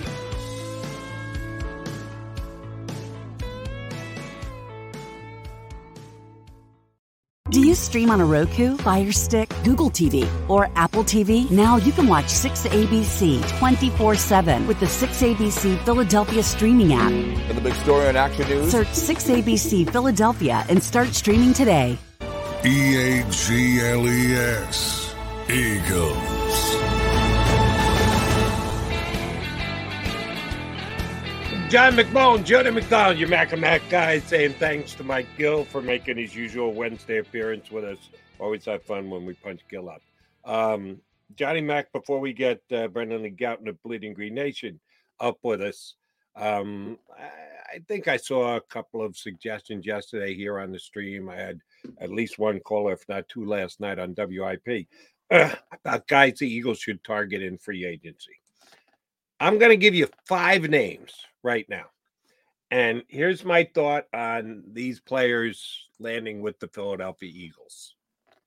Zero. Again, this is a zero. Zero? This is not happening. This is not 0.002. This is a flat out zero prediction by yours truly. Here are the five names that I will tell you the Philadelphia Eagles have zero chance to get. Uh L'Jarius Sneed, Brian Burns, uh, Josh Allen, no, not the quarterback, the pass rusher from the Jacksonville Jaguars, uh, Jaylon Johnson, and Antoine Winfield. There's a very good reason why those five guys will not be a Philadelphia Eagle this offseason. Please tell the people why that is, John. Uh, won't get to the market. Uh, I'm with you on 80% of them. The one who, Who do you has think could hit? Uh, a small chance is uh, L'Jarius Sneed. Uh, not a big time chance, but I, I don't think there's um, a hundred percent chance they're going to franchise. Now they can't. Uh, they can, but they they can't really franchise Chris Jones because it would be so astronomical because of the deal he got last year. But um, it's very unlikely. Uh, but of that five, the other four are um a hundred percent. They're not getting to the market uh, um, ever. Uh, L'Jarius Sneed, I uh, doors open a, a a little bit, and if that's the kind of player the Eagles would probably try to make a splash for, um, if he gets to the market, and that's a big if. But I'm with you on four four of the five. Right. I'm five for five because, as you said, the cost of Chris Jones is going to be so astronomical that they're not stating that they don't think Chris Jones is one of the best football players in the National Football League by not franchising him.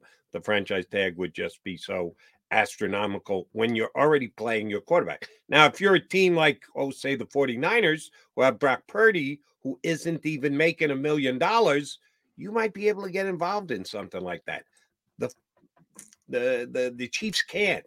Mahomes takes a pretty big cap hit, probably undervalued as per what he actually brings to the table, even though he is the biggest cap hit on the Chiefs. And I think he's the biggest cap hit in the National Football League, as a matter of fact, which is the way that it should be. When you are the best quarterback on the best team who's won back to back championships, yeah, you should be the highest paid guy and you should be the biggest cap hit for your team. I'm not uh, bemoaning it at all. It, it is the way it should Yeah, be. it kind of drives me nuts uh, before the the tags and the tag period opened yesterday, but usually people wait. It's two weeks, so uh, Right. you know you- why would you you're do it still negotiating. Yeah, you're still negotiating. Usually people do it at the last minute when you can't work something out. Um, until that point, it drives me nuts because yeah, people say, "Well, you can go out and get Brian." No, you can't. No, you can't. You can't. You can go out and get Antoine. No, you can't. Um, so you can be realistic about it, or you can not be realistic about it. And honestly, I get it from fans because they're not in the weeds with They, this. they stuff. want to fantasize. Yeah, They're to but- fantasize, but- but, but- know that it's a fantasy. it drives me crazy from people in the industry who say, "Oh, top five landing spots for Antoine Winfield Jr." and they put, you know, the Eagles are basically. I, I, I was joking, and the Eagles. Mike, Bro, who was Mike talking about? And the Eagles. Eagles are second. Josh Jacobs and the Eagles. Saquon Barkley. Well, let's put the Eagles on there. Um, and those guys are going to be available. But uh, in the case of guys who aren't available, come on, be honest with the people. Uh, too many people aren't. Right. That's why I I wanted to get those five. And and even Jaylon Johnson is I would say he's more of a possibility than L'Jarius Sneed. Um, I think Kansas City knows how important again, not that Chris Jones isn't, but Chris Jones is in a different situation than himself. I, I don't know who else the Bears would contemplate using a franchise tag on, but I don't think he's as good a cornerback as Sneed is. So, you know, the only and uh, maybe I should have given more lip service to Jaylon Johnson. He played so well last year, um, but remember, he he um, he he wanted to get traded at the trade deadline. He's kind of pushing for it. Um, now Chicago was has been a disaster, um, and that's part of it. But you know, all of a sudden, they're getting Montez Sweat. They're going to have the number one pick in the draft. Uh, what what were they three as well? What are, what are they're one and three? No, not like nine. Oh, yeah, oh is it that low? Yeah. Oh, is it that low? I yeah. All right. But it, two top ten. I, I, you know, I come to the defense of the Bears because I don't have as much animus toward as you do. I don't have They animus towards them. You, you beat the snot out of their Yeah, general because they're a every chance you terrible organization, not because I have animus towards them. I, they, was- they, are a bad organization. They have been a bad organization. I have no animus. To, this is what I love. I told you I have a file. I have a file folder on my computer, and I'm up to 28 teams where people accuse me. Now the Bears are already on there, so I don't get to put them in there. Have accused me of either being a fan of said team or I hate that said team. I don't hate the Bears. I uh, the Bears when the Bears are good, I'll give them credit for being good. They've been a, they've made a lot of bad decisions over the past few years, and that's not animus. That's just right. pointing out reality. I'll point out a reality too. They were seven and ten. They weren't four and thirteen. And when you go seven and ten, I would yes, that's me. I would not use the phrase awful organization coming off the seven and ten year. Oh, Not good awful. enough. They've I wouldn't say I'm- awful. It's not it's just about one year. They've been an awful organization for you. They've changed people at the top. They've made mistakes at head coach. They've made mistakes at general manager. They keep rotating. Now Kevin Warren's in there. They've made consistent mistakes over a long period of time. They've been one of the worst organizations in the NFL over the past decade. It's not just about last year. And by the way, to speak, I've I've constantly talked about J- Jaylon Johnson is great. He is a great player. Uh, I, I, if I have animus to the Chicago Bears, I'd be telling you I have no animus. They're they're finally getting in the right direction.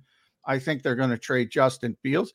They screwed up Justin Fields with Luke Getsy. There's one of their mistakes. Yeah, they've made a ton of mistakes over the past number of years. Yeah, and I I think you overstate how bad they've been. Not just my, my evaluation of your evaluation. We need more evaluation, and we're going to get it from our buddy Brandon Lee Gowton from Bleeding Green Nation. He is in the green room. He's ready to rock. I think he's rocking a hoodie. Looks like he's ready to go out and do some work. He's going to do some work with us next here on Birds 365. Go to get your game on. Go for the beers. Go for the cheers. Go for the hit and the hits. Go for the stakes and the stakes. Go to get your parlay on. Go to get your party on. Go for the scene. Go for the screens. Go for the gallery.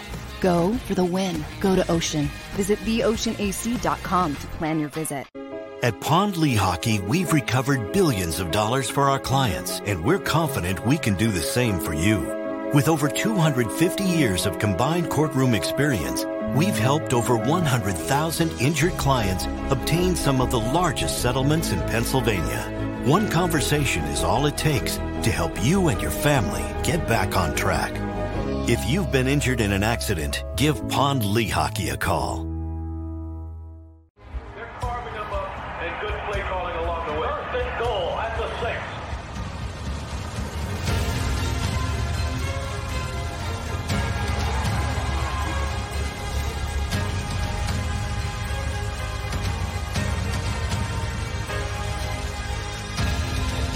Field of life, First Trust Bank is there for you.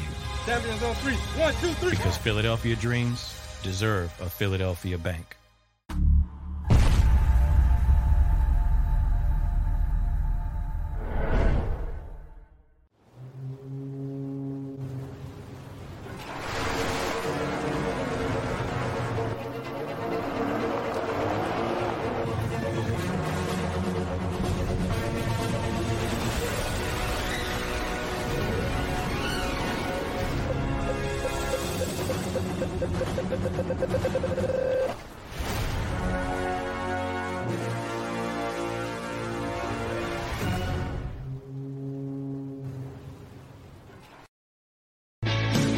Hi, everybody. My name is Jason Lombardi. I'm an inspector at DryTech. At DryTech, we offer three major services. The first one being basement waterproofing. The second service we offer is foundation and structural repairs. And then the third service that we offer is mold remediation. If you feel you are having a waterproofing issue, give DryTech a call or check us out online.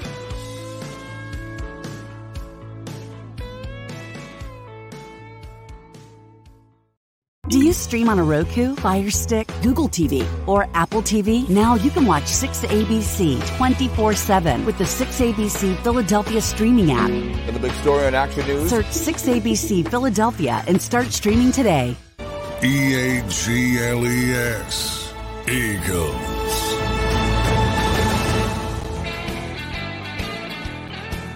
You got Mac and Mac guys, McMullen and McDonald here with you on Birds 365, and we've got the hardworking lumberjack looking Brandon Lee Gowton here with us on Birds 360. You you getting ready to go out and chop some wood there, BLG?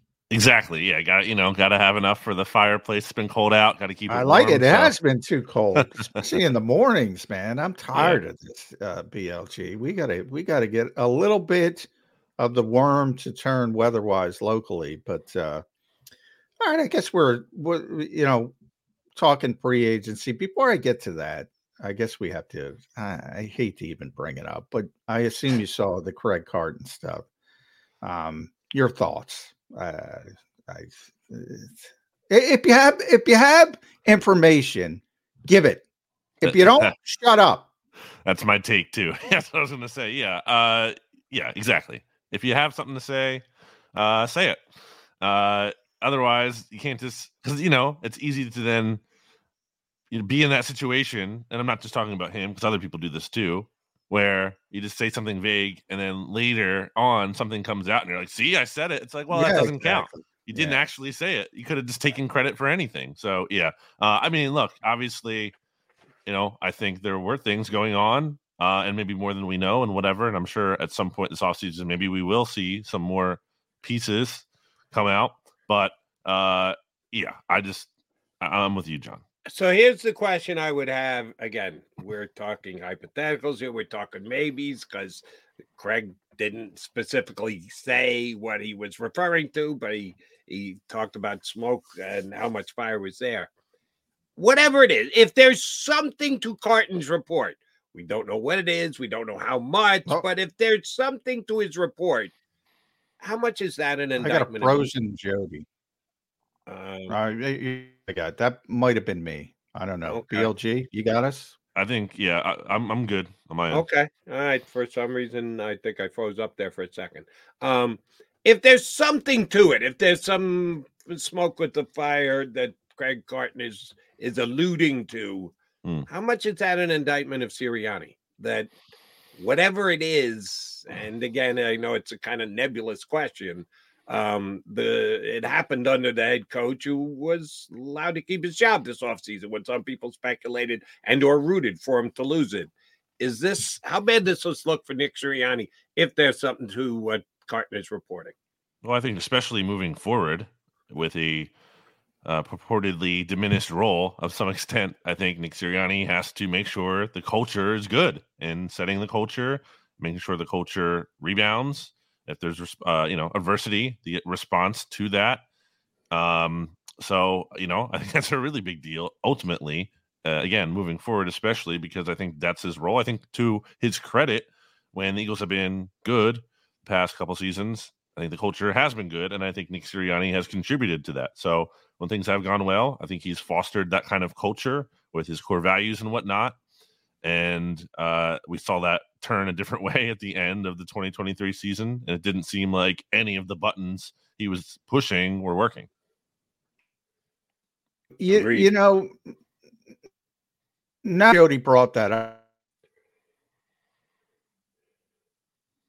Um, and that has been a in the past. If if you know when we're into the hypotheticals, but if that's the case, that's an isn't that another strike in the Nick Sirianni uh, um, you know, up at the plate. If he, you know, he's an overseer now. I don't even like to call him a CEO coach, BLG, because he was a CEO coach before. So it's like everyone woke up and said, "Oh, he's now going to be a CEO." No, he already was. Now he's sort of an overseer, taking some of the offensive autonomy away from him.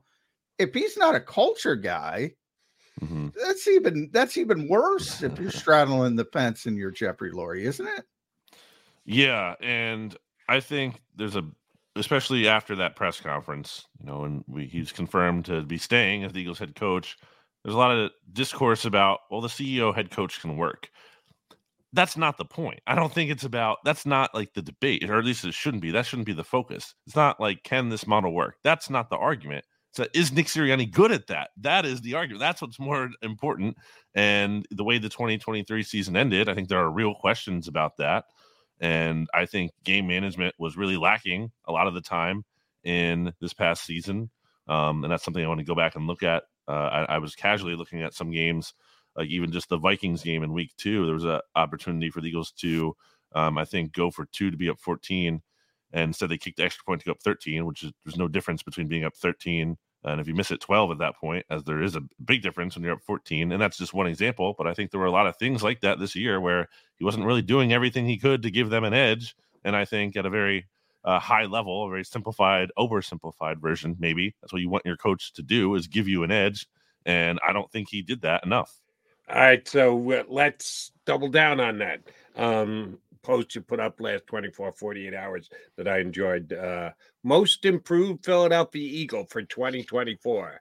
And you ran down four players' names. I liked all of them, but also included Nick Sirianni as a, an improved Eagle. You didn't say player, you just said who will be the five most improved Eagles. Yeah, Nick Sirianni's going to be an Eagle again this year. So get on the record. Will he be improved or won't he be improved as a newfangled CEO coach. John Porter, he was a CEO coach, but he's a newfangled CEO coach. Will we see improvement out of Sirianni this year? I think it's going to be interesting to measure just what that looks like because I think it's possible that the Eagles could be better, and certainly from where they picked off at the uh, picked up off from at the end of last year.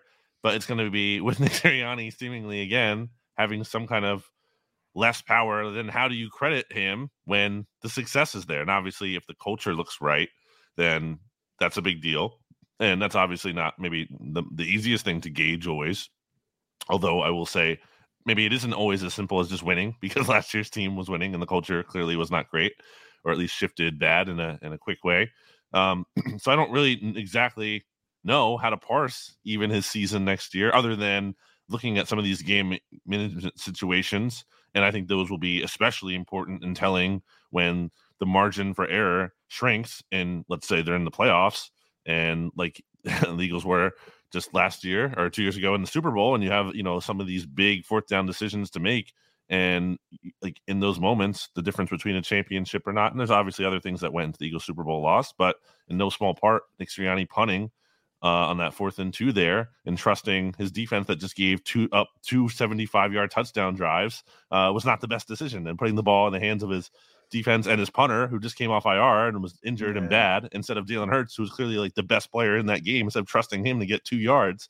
Um, you know, when you make decisions like Ooh, that, you're bringing up sore spots, Bill. Yeah, I, you know, one of the under, I, I think, thought about terrible decisions by the Eagles as an organization not that Brett Kern was any good, but to assume Arryn Siposs hadn't punted and to put him out there on the big stage, uh, I just thought at least he would have had the veteran presence.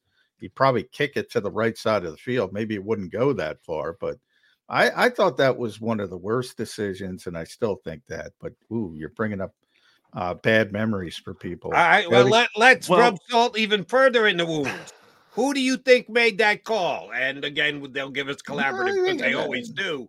Sirianni, Michael Clay, Howie Roseman. If one of those three was the well, definitely not Michael Clay. I'll throw that. definitely not Mike. Um, I think it was an organizational decision, which means Howie.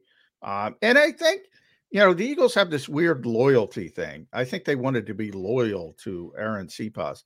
Like, mm-hmm. with all due respect, I mean, again, it's not even an insult to him as and things haven't gone right with him. He had some mental health issues over the bad punt, and I feel bad for Arryn, who's a good guy, but eh, it's just a matter of the rust. On, on you just don't. Oh, it's Super Bowl. Let's get Arryn Siposs back in there. I, I it's just and they were being loyal. That's what I think, Brandon. And it was it was also a disaster in the playoffs the year before. So it's like yeah. I don't know why you're itching to get him back out there in the Buccaneers wild card game the Eagles lost. Well, and, uh, Kern wasn't know. good either, but yeah.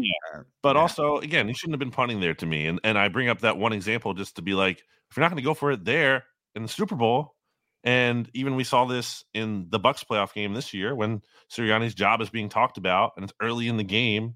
I think there are multiple fourth and two opportunities there that he had he doesn't go for it. It's like, well, when are you going to go for it? If you're not going to go for it in these situations where it's time to give your team an edge, maybe. Like, I don't think he was really like reading the room. Again, um, you can talk about analytics, whatever. You debate that, but like again, you just gave up two 75 yard touchdown drives. You weren't stopping that Chiefs offense, so maybe it's time to be like, hey, let's keep the try to keep the offense, our offense, on the field. I just think he kind of gets away from uh, like yeah, you gotta have a feel. You gotta have a, a feel yep. in the moment. No exactly. question about it. Um, we are inside of three weeks, Brandon, uh, for the new league year. I get the feeling. I don't know if you you get the feeling something something's going to happen. Something big is going to happen, and it might be trading Haason Reddick. Mm. Um, you know, now with Craig Carton and splintering and uh, maybe trading AJ Brown, and maybe going out and signing, making a splash in free agency.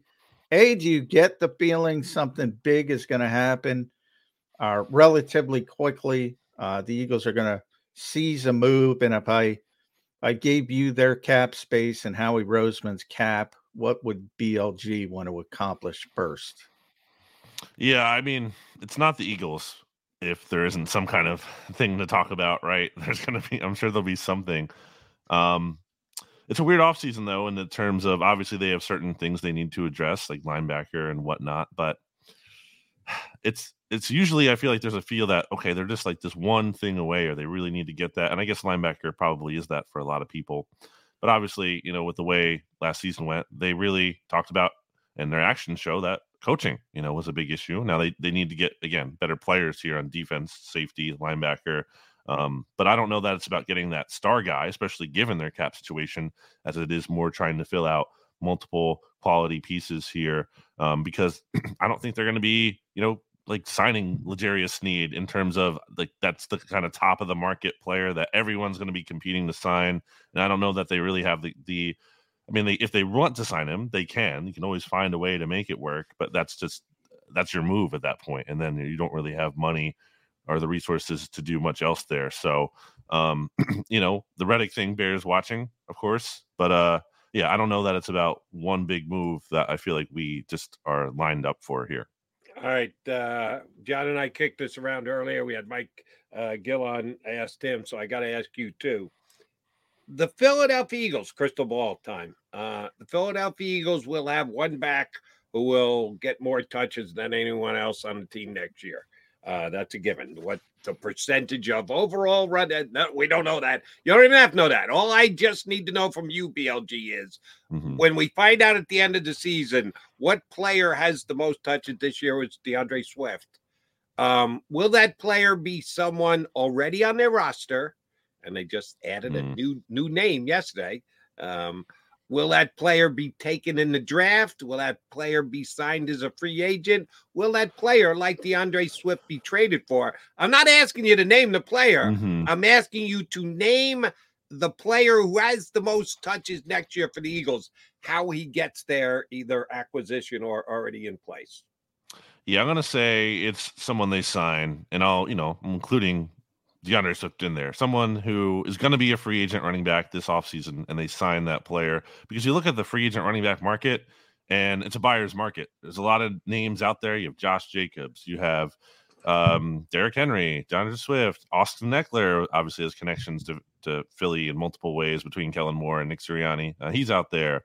Um, there's a lot of different kind of running backs out there uh, that I think the price is going to come down on them. Saquon Barkley as well. We'll see what happens there. I think the price is going to come down on those guys. And I think eventually the Eagles are going to be able to sign one of them to a relatively decent rate for a year. And obviously, you know, I don't, th- I don't think it's the only move. They'll make it running back. I'm sure they'll draft one at some point, um, and you'll have that committee. But at the end of the day, I'm going to lean on it's going to be the free agent guy they sign.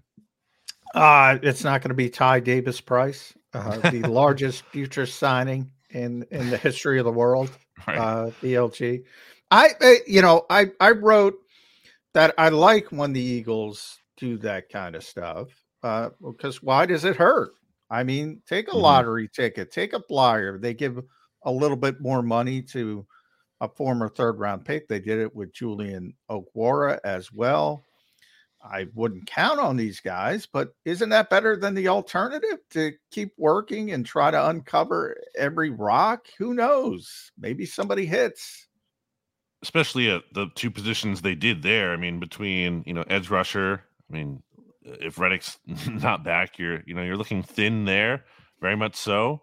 Uh, even if he is, you still need to address your depth there. And then running back, yeah, the only running backs under contract for next season currently are what Kenny Gainwell And Lew Nichols, the Nichols. great yeah, yeah, Lew So you kind of you just need a body there, quite quite frankly. Uh, so yeah, certainly doesn't hurt to add more competition. Like you said, you just if one of those guys hits, it's like you're, it's a home run. Yeah. Yeah. Rhetor- rhetorical question: Can you pick Lew Nichols out of a lineup? I know I Oh, could. yeah, I could. I've You seen. I looked up his him picture. Lew was recently. around. Yeah, Lew was around last year in the locker room a lot. He led uh, the nation in rushing, by the way, uh, back in his college days. I believe it. I get those Michigans. Uh, I believe he was Western Michigan. I get the there's in Central Michigan and Western. I get them mixed up. Eastern Yeah. Michigan, yeah, there's, Yeah. there's a plenty of directional Michigans. All right, BLG, we have not had you on since the last game of the season, and I'm not Mm. talking the Eagles beat down against Tampa. I'm talking about uh, that thing they call a Super Bowl. Um, I need you to finish the sentence for me, and I'm going to take one potential offer off the table. Patrick Mahomes is Patrick Mahomes. Mhm. The San Francisco 49ers lost the Super Bowl because what? they didn't approach overtime the right way. And I know you feel, Jody, like they the Kyle Shanahan definitely should have opted to uh, get the ball second and Oh, not yeah. taking it. I don't. I think there's more. I think that's debatable. What I think is not debatable is once you do take it first and you've made that decision. I think going up against Patrick Mahomes, who I I say is like NFL Michael Myers. He's like you can't just think he's gonna be gone easily. Like you have to do everything you possibly can to make sure the bad guy doesn't come back. And to me, the mindset has to be we need eight here. We need eight on this drive because that's the only way you 100% guarantee you actually do get that third possession, Right. which is what Kyle Shanahan said he was going to do. So as soon as he does that, he can't kick the field goal in the red zone there. You have to be committed to getting eight. Yeah, And I- it- I agree. sorry, The Todd, let me just let me just follow up, and then uh, I'll let you get your question in.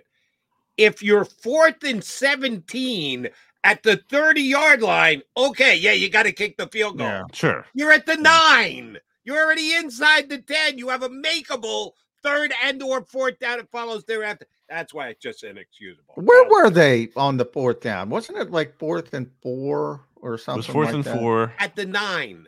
And, And I also think thought they could have- closer. They could have ran a better play on that third down to try to set well, up yes, a shorter that's down. my my problem is the third down. You should know you have to go, and if you go for it, even at fourth and four, you should go for it. I have a problem with that. But you should call the third down play to get to fourth and Correct. two or fourth and one and make it easier. Yep. Um, make that decision easier. So you should have that in your mind. So I have a problem with that. But even at fourth and four, it's better to go for it. And then at least Kansas City's backed up and maybe they don't have their entire offense on the plate until they get out from under the shadows of the goalpost and maybe that puts them in more. And obviously, it's not a four down game at that situation. So if it's third and five, they're going to punt the football instead of uh, obviously being down. They have all, all four downs. Just terrible decision. Bad game manager. Great play designer. Yep. Great play. Bad, bad game manager. Has been for years, Kyle Shanahan. That's my assumption of him. It was the nine yard line, by the way. Yeah. It was yeah. the nine. The nine. Um, still, I, I, I thought it was a little bit closer, but I still go for it on fourth and four. They're still inside the ten, even if you don't get it. You got to go for it in that situation. You got to go for it. I agree. I think you have to ask yourself, what are you going to regret more? You know, are you going to regret like trying to do everything you could to win, or are you going to regret kicking a field goal and putting the game in the hands of Patrick Mahomes? I think it's the I think you're going to. but I think it starts on third down. I think sure. it starts on third down. You got to run the ball with McCaffrey. exactly. you yeah. got you got the best running back in the game. How do you not yep. try and get four yards over two downs? Yep. Instead, you call a pass play. And oh, here's another good idea that 49. I would have suggested blocking Chris Jones on the play. I may be crazy, but I would have had at that's, least that's easier said than done, though. Touch, yeah. Untouched, John. There's an attempt to block Chris Jones, and then there's no attempt. He got to the quarterback untouched. Well, and Jon Feliciano, who who did he throw under the bus? Uh, Spencer uh, Buford, right? Bur- yeah, Spencer Burford. Yeah, um, yeah, class guy that Jon Feliciano. Although uh, yeah. uh, you know, but he was drunk. I think was his yeah. excuse. So, uh, but that's for the 49ers to worry about. Um, for the Philadelphia Eagles, you know, since I brought that up, I mean, J- Jalen Carter was a part of that in the back and forth with Jon Feliciano. Does that concern you at all? Because look, Jalen Carter's unbelievably gifted. We all know the um, mm-hmm. The po- possibilities of things going wrong when you're getting involved in that kind of stuff. It's untoward, back and forth trash talk. Does that concern you at all? Because they have to rebuild this defense, and I maintain Brandon, they have to rebuild it on the foundation of Jalen Carter. Mm-hmm. They really do. He's got to be the guy on this defense. Can you trust him to be that guy? Uh, yeah, I think my bigger concern than the Twitter beef is, you know, just how he kind of we didn't see the same kind of player in the second half of last season. Not that he was invisible, because he still had some impact along the way. It's not like he totally, you know, pulled a Josh Sweat for pretty much and just didn't have any sacks other than the playoff game. Um, but uh, and also about the Feliciano Carter thing. I mean, not to say anyone's right here. I think everyone doesn't look good in that kind of interaction. But Jon Feliciano is also 10 years older than Jalen Carter. Oh, so maybe we kind of need to like uh, yeah. you know, from his standpoint, think what you're doing, arguing with like a 23 year old kid. Um, anyway, uh, yeah, it's more about what we didn't see in the second half of last season. But then again, it's kind of like pretty much almost all of the pass rush slash defensive line kind of just fell off. So I don't think it's just an isolated thing there. And I do trust the ceiling that we've seen between you know training camp and then early in the season. I still think that you know ability is very much there. And honestly, I mean, maybe this is a uh, a weird way to spin it, but and maybe it is spin, but maybe it's a good thing that like Jalen Carter didn't win Rookie of the Year, and all the success kind of like instantly goes to his head and he's like well i don't even need to work that hard or whatever because i'm the man maybe uh yeah, if you're looking yeah. at it with the optimistic spin the second half of last year kind of motivates him and not winning rookie defensive rookie of the year kind of motivates him to to hit that next gear and uh and be what this team needs him to be I like your optimism there. That's well placed spin by you, Brandon Lee Gowton. All right. Uh, which lends me to this, and John McMullen will attest to this. This is something that I feel strongly about, maybe even obsessed about. Um, I think part of the problem with the Eagles, certainly in their collapse, and Jalen Carter and Jordan Davis, I'll put him in the mix too, who's just as big a building block for them going forward, is they ran out of gas mm-hmm. in the second half of the season. And maybe, just maybe, one of the reasons they ran out of gas is because the Philadelphia Eagles have this laissez faire, less is more attitude about practice. Mm. That there's the league maximum. Mm. That you and the Eagles never get anywhere near. There was always less than that. But the sports medicine and the people who advise Howie Roseman and the organizational decision maker, it's more important not to hurt yourself than it is to actually prepare for the season. Hmm. After what happened this past year, if you believe anything of what I just said, they kind of ran out of gas. Shame on them. It's in part on them. Um, and the fact that they've got a old school taskmaster defensive coordinator now in place. Will the Philadelphia Eagles, I'm talking stopwatch here, actually put more time and effort into practice in 2024, starting with the first workout of the offseason? I think more than the past couple years, in part just because they do have two new coordinators and uh, both not, you know, just internal promotions from doing the same thing you're doing, and also explicitly on offense, like stressing the need for fresh ideas. So it would seem to me they would need to maybe do a little bit more of install and whatnot than they they have done the past couple years. I think we'll see more than that. But at the end of the day, I do think it's defensible when you look at how healthy they've been, that they've clearly found some kind of formula that works. So I think maybe they've taken that to an extreme, like they take other things to an extreme, like they're not investing in linebacker, and you can kind of balance that out a little bit more. You can find a better, little bit better of a balance, but uh, I still think they're going to be on the lighter end of things overall. By the way, we talk about the collapse, six of seven to end the season. We just talked about Jalen Carter um, not having a good finish to the season. Jordan Davis, uh, Jody's talking about guys running out of gas. Is there anybody who played well in that stretch? Even the offensive line, which you look at, they they weren't as good. Obviously, Yep. the quarterback. Um, Smitty played well. Smitty Yeah, I finished the guess season Smitty. pretty well. Yeah. I guess Smitty. Boy, it was a, it was really a, a full blown, full team collapse almost. Uh, yeah, you can argue Smitty. Yep. Not you That- can't that- argue many that's people. Sad. That's sad that you come up with one. Yeah. name. Yeah. Just the Well, I would say- one I name. would- That's it. That's awful. I would say Jordan Mailata played pretty well the whole Sure. season. Um, but very Didn't few guys. Very few guys. Um, that's that's astonishing. Even Jason Kelce did not play well in Tampa. He did not play well in Tampa. Um, boy, yeah, I just thought about that when we keep talking about players: Josh Sweat, Jordan Davis, uh, Jalen Carter. Mhm. On the defensive side, I guess Howie's out there dependent Zach Cunningham. Well, he missed a number of games. Um, yeah, wow, it it's that's bad. I'll I don't know who to more. blame. Prospective free agent. Eagles need to resign him.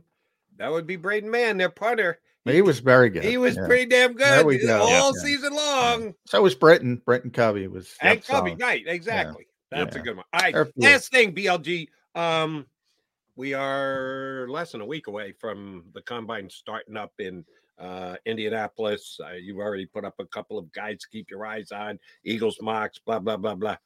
Who's the guy that you've kind of targeted? That you think you've got a good grasp on him? That he's Hmm. going to be a day three pick, fourth, fifth round, whatever. And he fills a void for the Eagles that they could. This could be a how he wins the offseason type pick, a not top of the draft, but a guy who comes in and like a Reed Blankenship, who is completely undrafted, uh, but a guy who gets a chance to play as a rookie, grabs a hold of a job, makes it his. You got a guy yet? You got you got one you circled on your sheet that you'll have in front of you, or you're watching the combine from Indianapolis last next week. Not not yet. So Not I yet, the all way the draft works for me is, you know, uh and I feel like maybe John can attest to this as well. Like so locked in to the Yes. the NFL Yes. during the NFL season that and especially because, you know, little peek behind the curtain, you know, for those covering the team, you know, Saturday's your one day kind of off of the entire week, at least for me. So I'm not spending it, you know, watching college football. I'm trying to take it uh actually do errands and other things I need to get done before Laundry, game day on Sunday. Uh, so don't have the intimate knowledge yet. We do have some good draft coverage on Bleeding Green Nation, the Bleeding Green Nation podcast feed with uh, Shane Haff and his crew. So I actually rely on those guys a lot. That's what I'm doing right now to kind of get caught up fast. And then as we go through the combine and as we go through pre-draft visits and everything and uh, pro days, and then you know as the mock drafts really heat up in April, that's when I kind of start to lock in really. And uh, and so I kind of I'm not there yet. I kind of go through the process, and I enjoy that process each year of of really kind of getting. And by into, the way, you know, you know what, BLG, that's how it works for the Eagles. It's Sure. like Howie and company are all locked in. The big guy, they're locked in on the Yeah. regular season, and it's the personnel that those are the guys on the ground doing the work, and they lean on them, and then they get involved in the spring and the combine, and um, as things move forward in the pro days, then you get the coach's opinion. What do you want? What do you need? What what is scheme? What does Kellen Moore need? What does Vic Fangio want? And you mix all that together.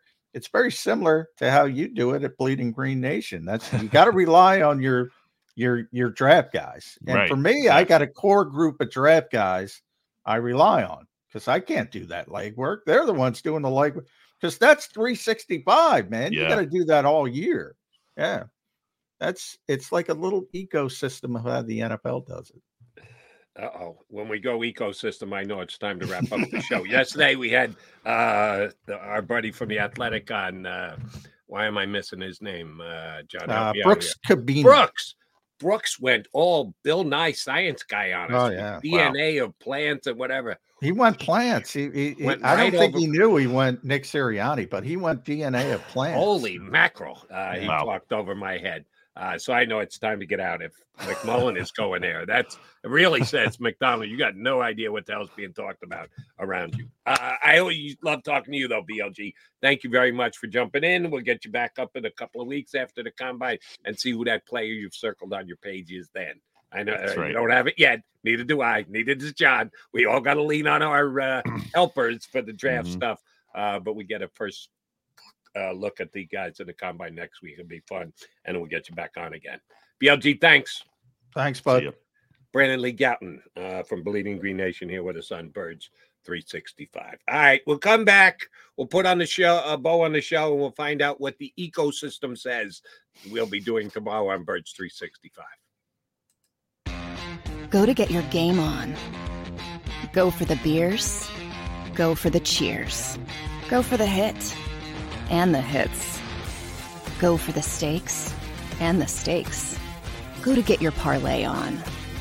Go to get your party on. Go for the scene. Go for the screens.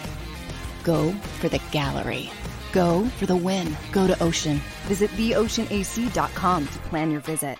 At Pond Lehocky, we've recovered billions of dollars for our clients, and we're confident we can do the same for you. With over 250 years of combined courtroom experience, we've helped over 100,000 injured clients obtain some of the largest settlements in Pennsylvania. One conversation is all it takes to help you and your family get back on track. If you've been injured in an accident, give Pond Lehocky a call.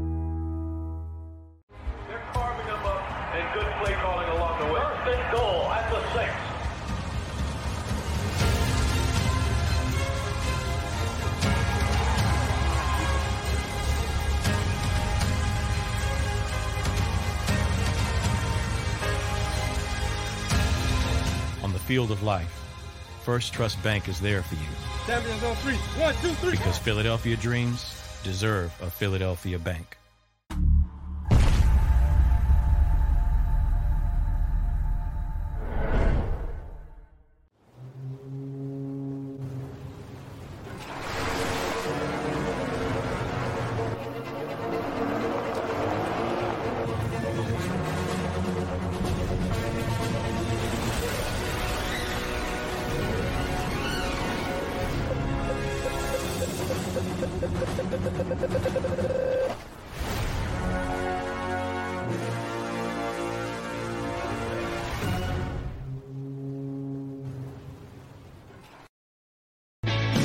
Hi, everybody. My name is Jason Lombardi. I'm an inspector at DryTech. At DryTech, we offer three major services. The first one being basement waterproofing. The second service we offer is foundation and structural repairs. And then the third service that we offer is mold remediation. If you feel you are having a waterproofing issue, give DryTech a call or check us out online.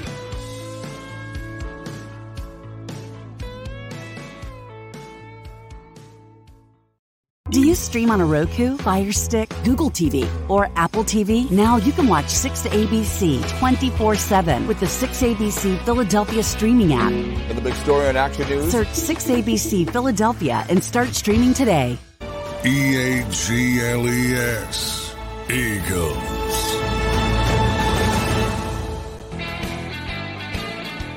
All right, time to say thank you to both uh, Brandon Lee Gowton and Mike Gill for hopping on with us. Um, we've got one in the books for tomorrow. Johnny Stolness, uh, Eye on the Enemy podcast, and Bleeding Green Knights are going to jump in with us. Um, we'll work up uh, a second guest. Uh, one thing I did want to get in some point on the show, just never did. I apologize because I know you're a fan.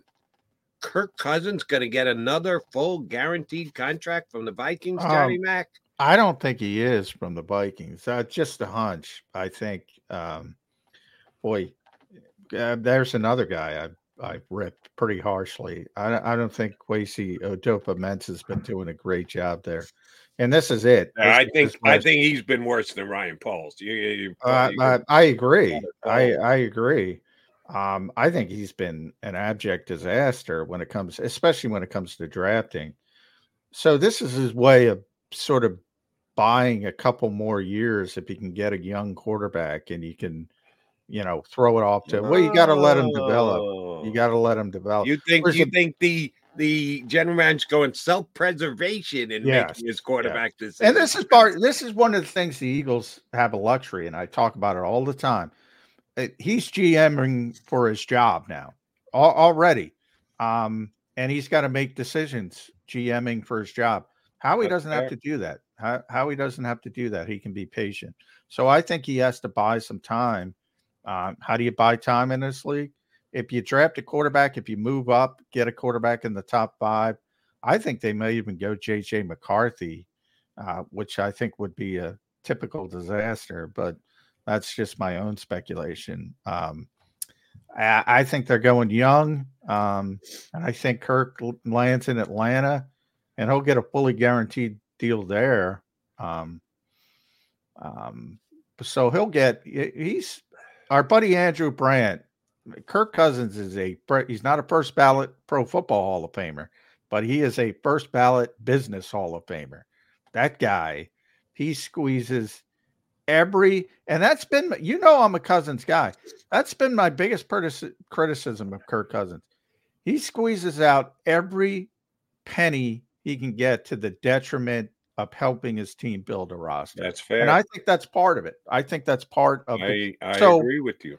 so when people criticize about his non he's part of that. He's I think people are, don't understand how good of a quarterback he is, but part of that is his own undoing because he's always striving for every single penny.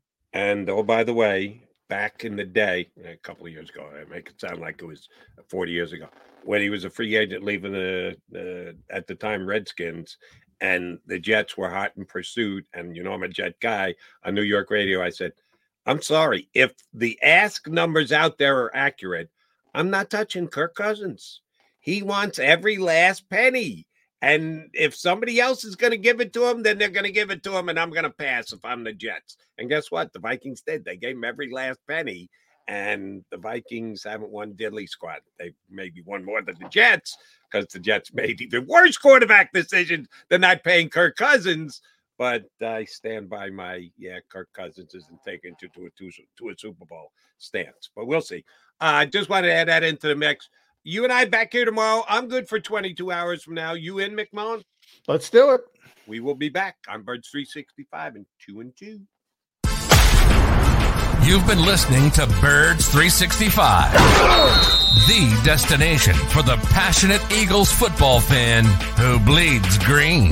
If it's Eagles football, we're talking about it. Debate inside the locker room and guests that are some of the greatest football minds from around the region. We hope you enjoyed the show. We know we had a blast. Make sure to like, comment, and subscribe, and we'll be back soon. But in the meantime, hook up with us on social media at JAKIB Sports. See you next time on Birds 365. Save big on brunch for mom, all in the Kroger app. Get half gallons of delicious Kroger milk for 129 each, then get flavorful Tyson natural boneless chicken breasts for 249 a pound, all with your card and a digital coupon. Shop these deals at your local Kroger today or tap the screen now to download the Kroger app to save big today. Kroger, fresh for everyone. Prices and product availability subject to change. Restrictions apply. See site for details.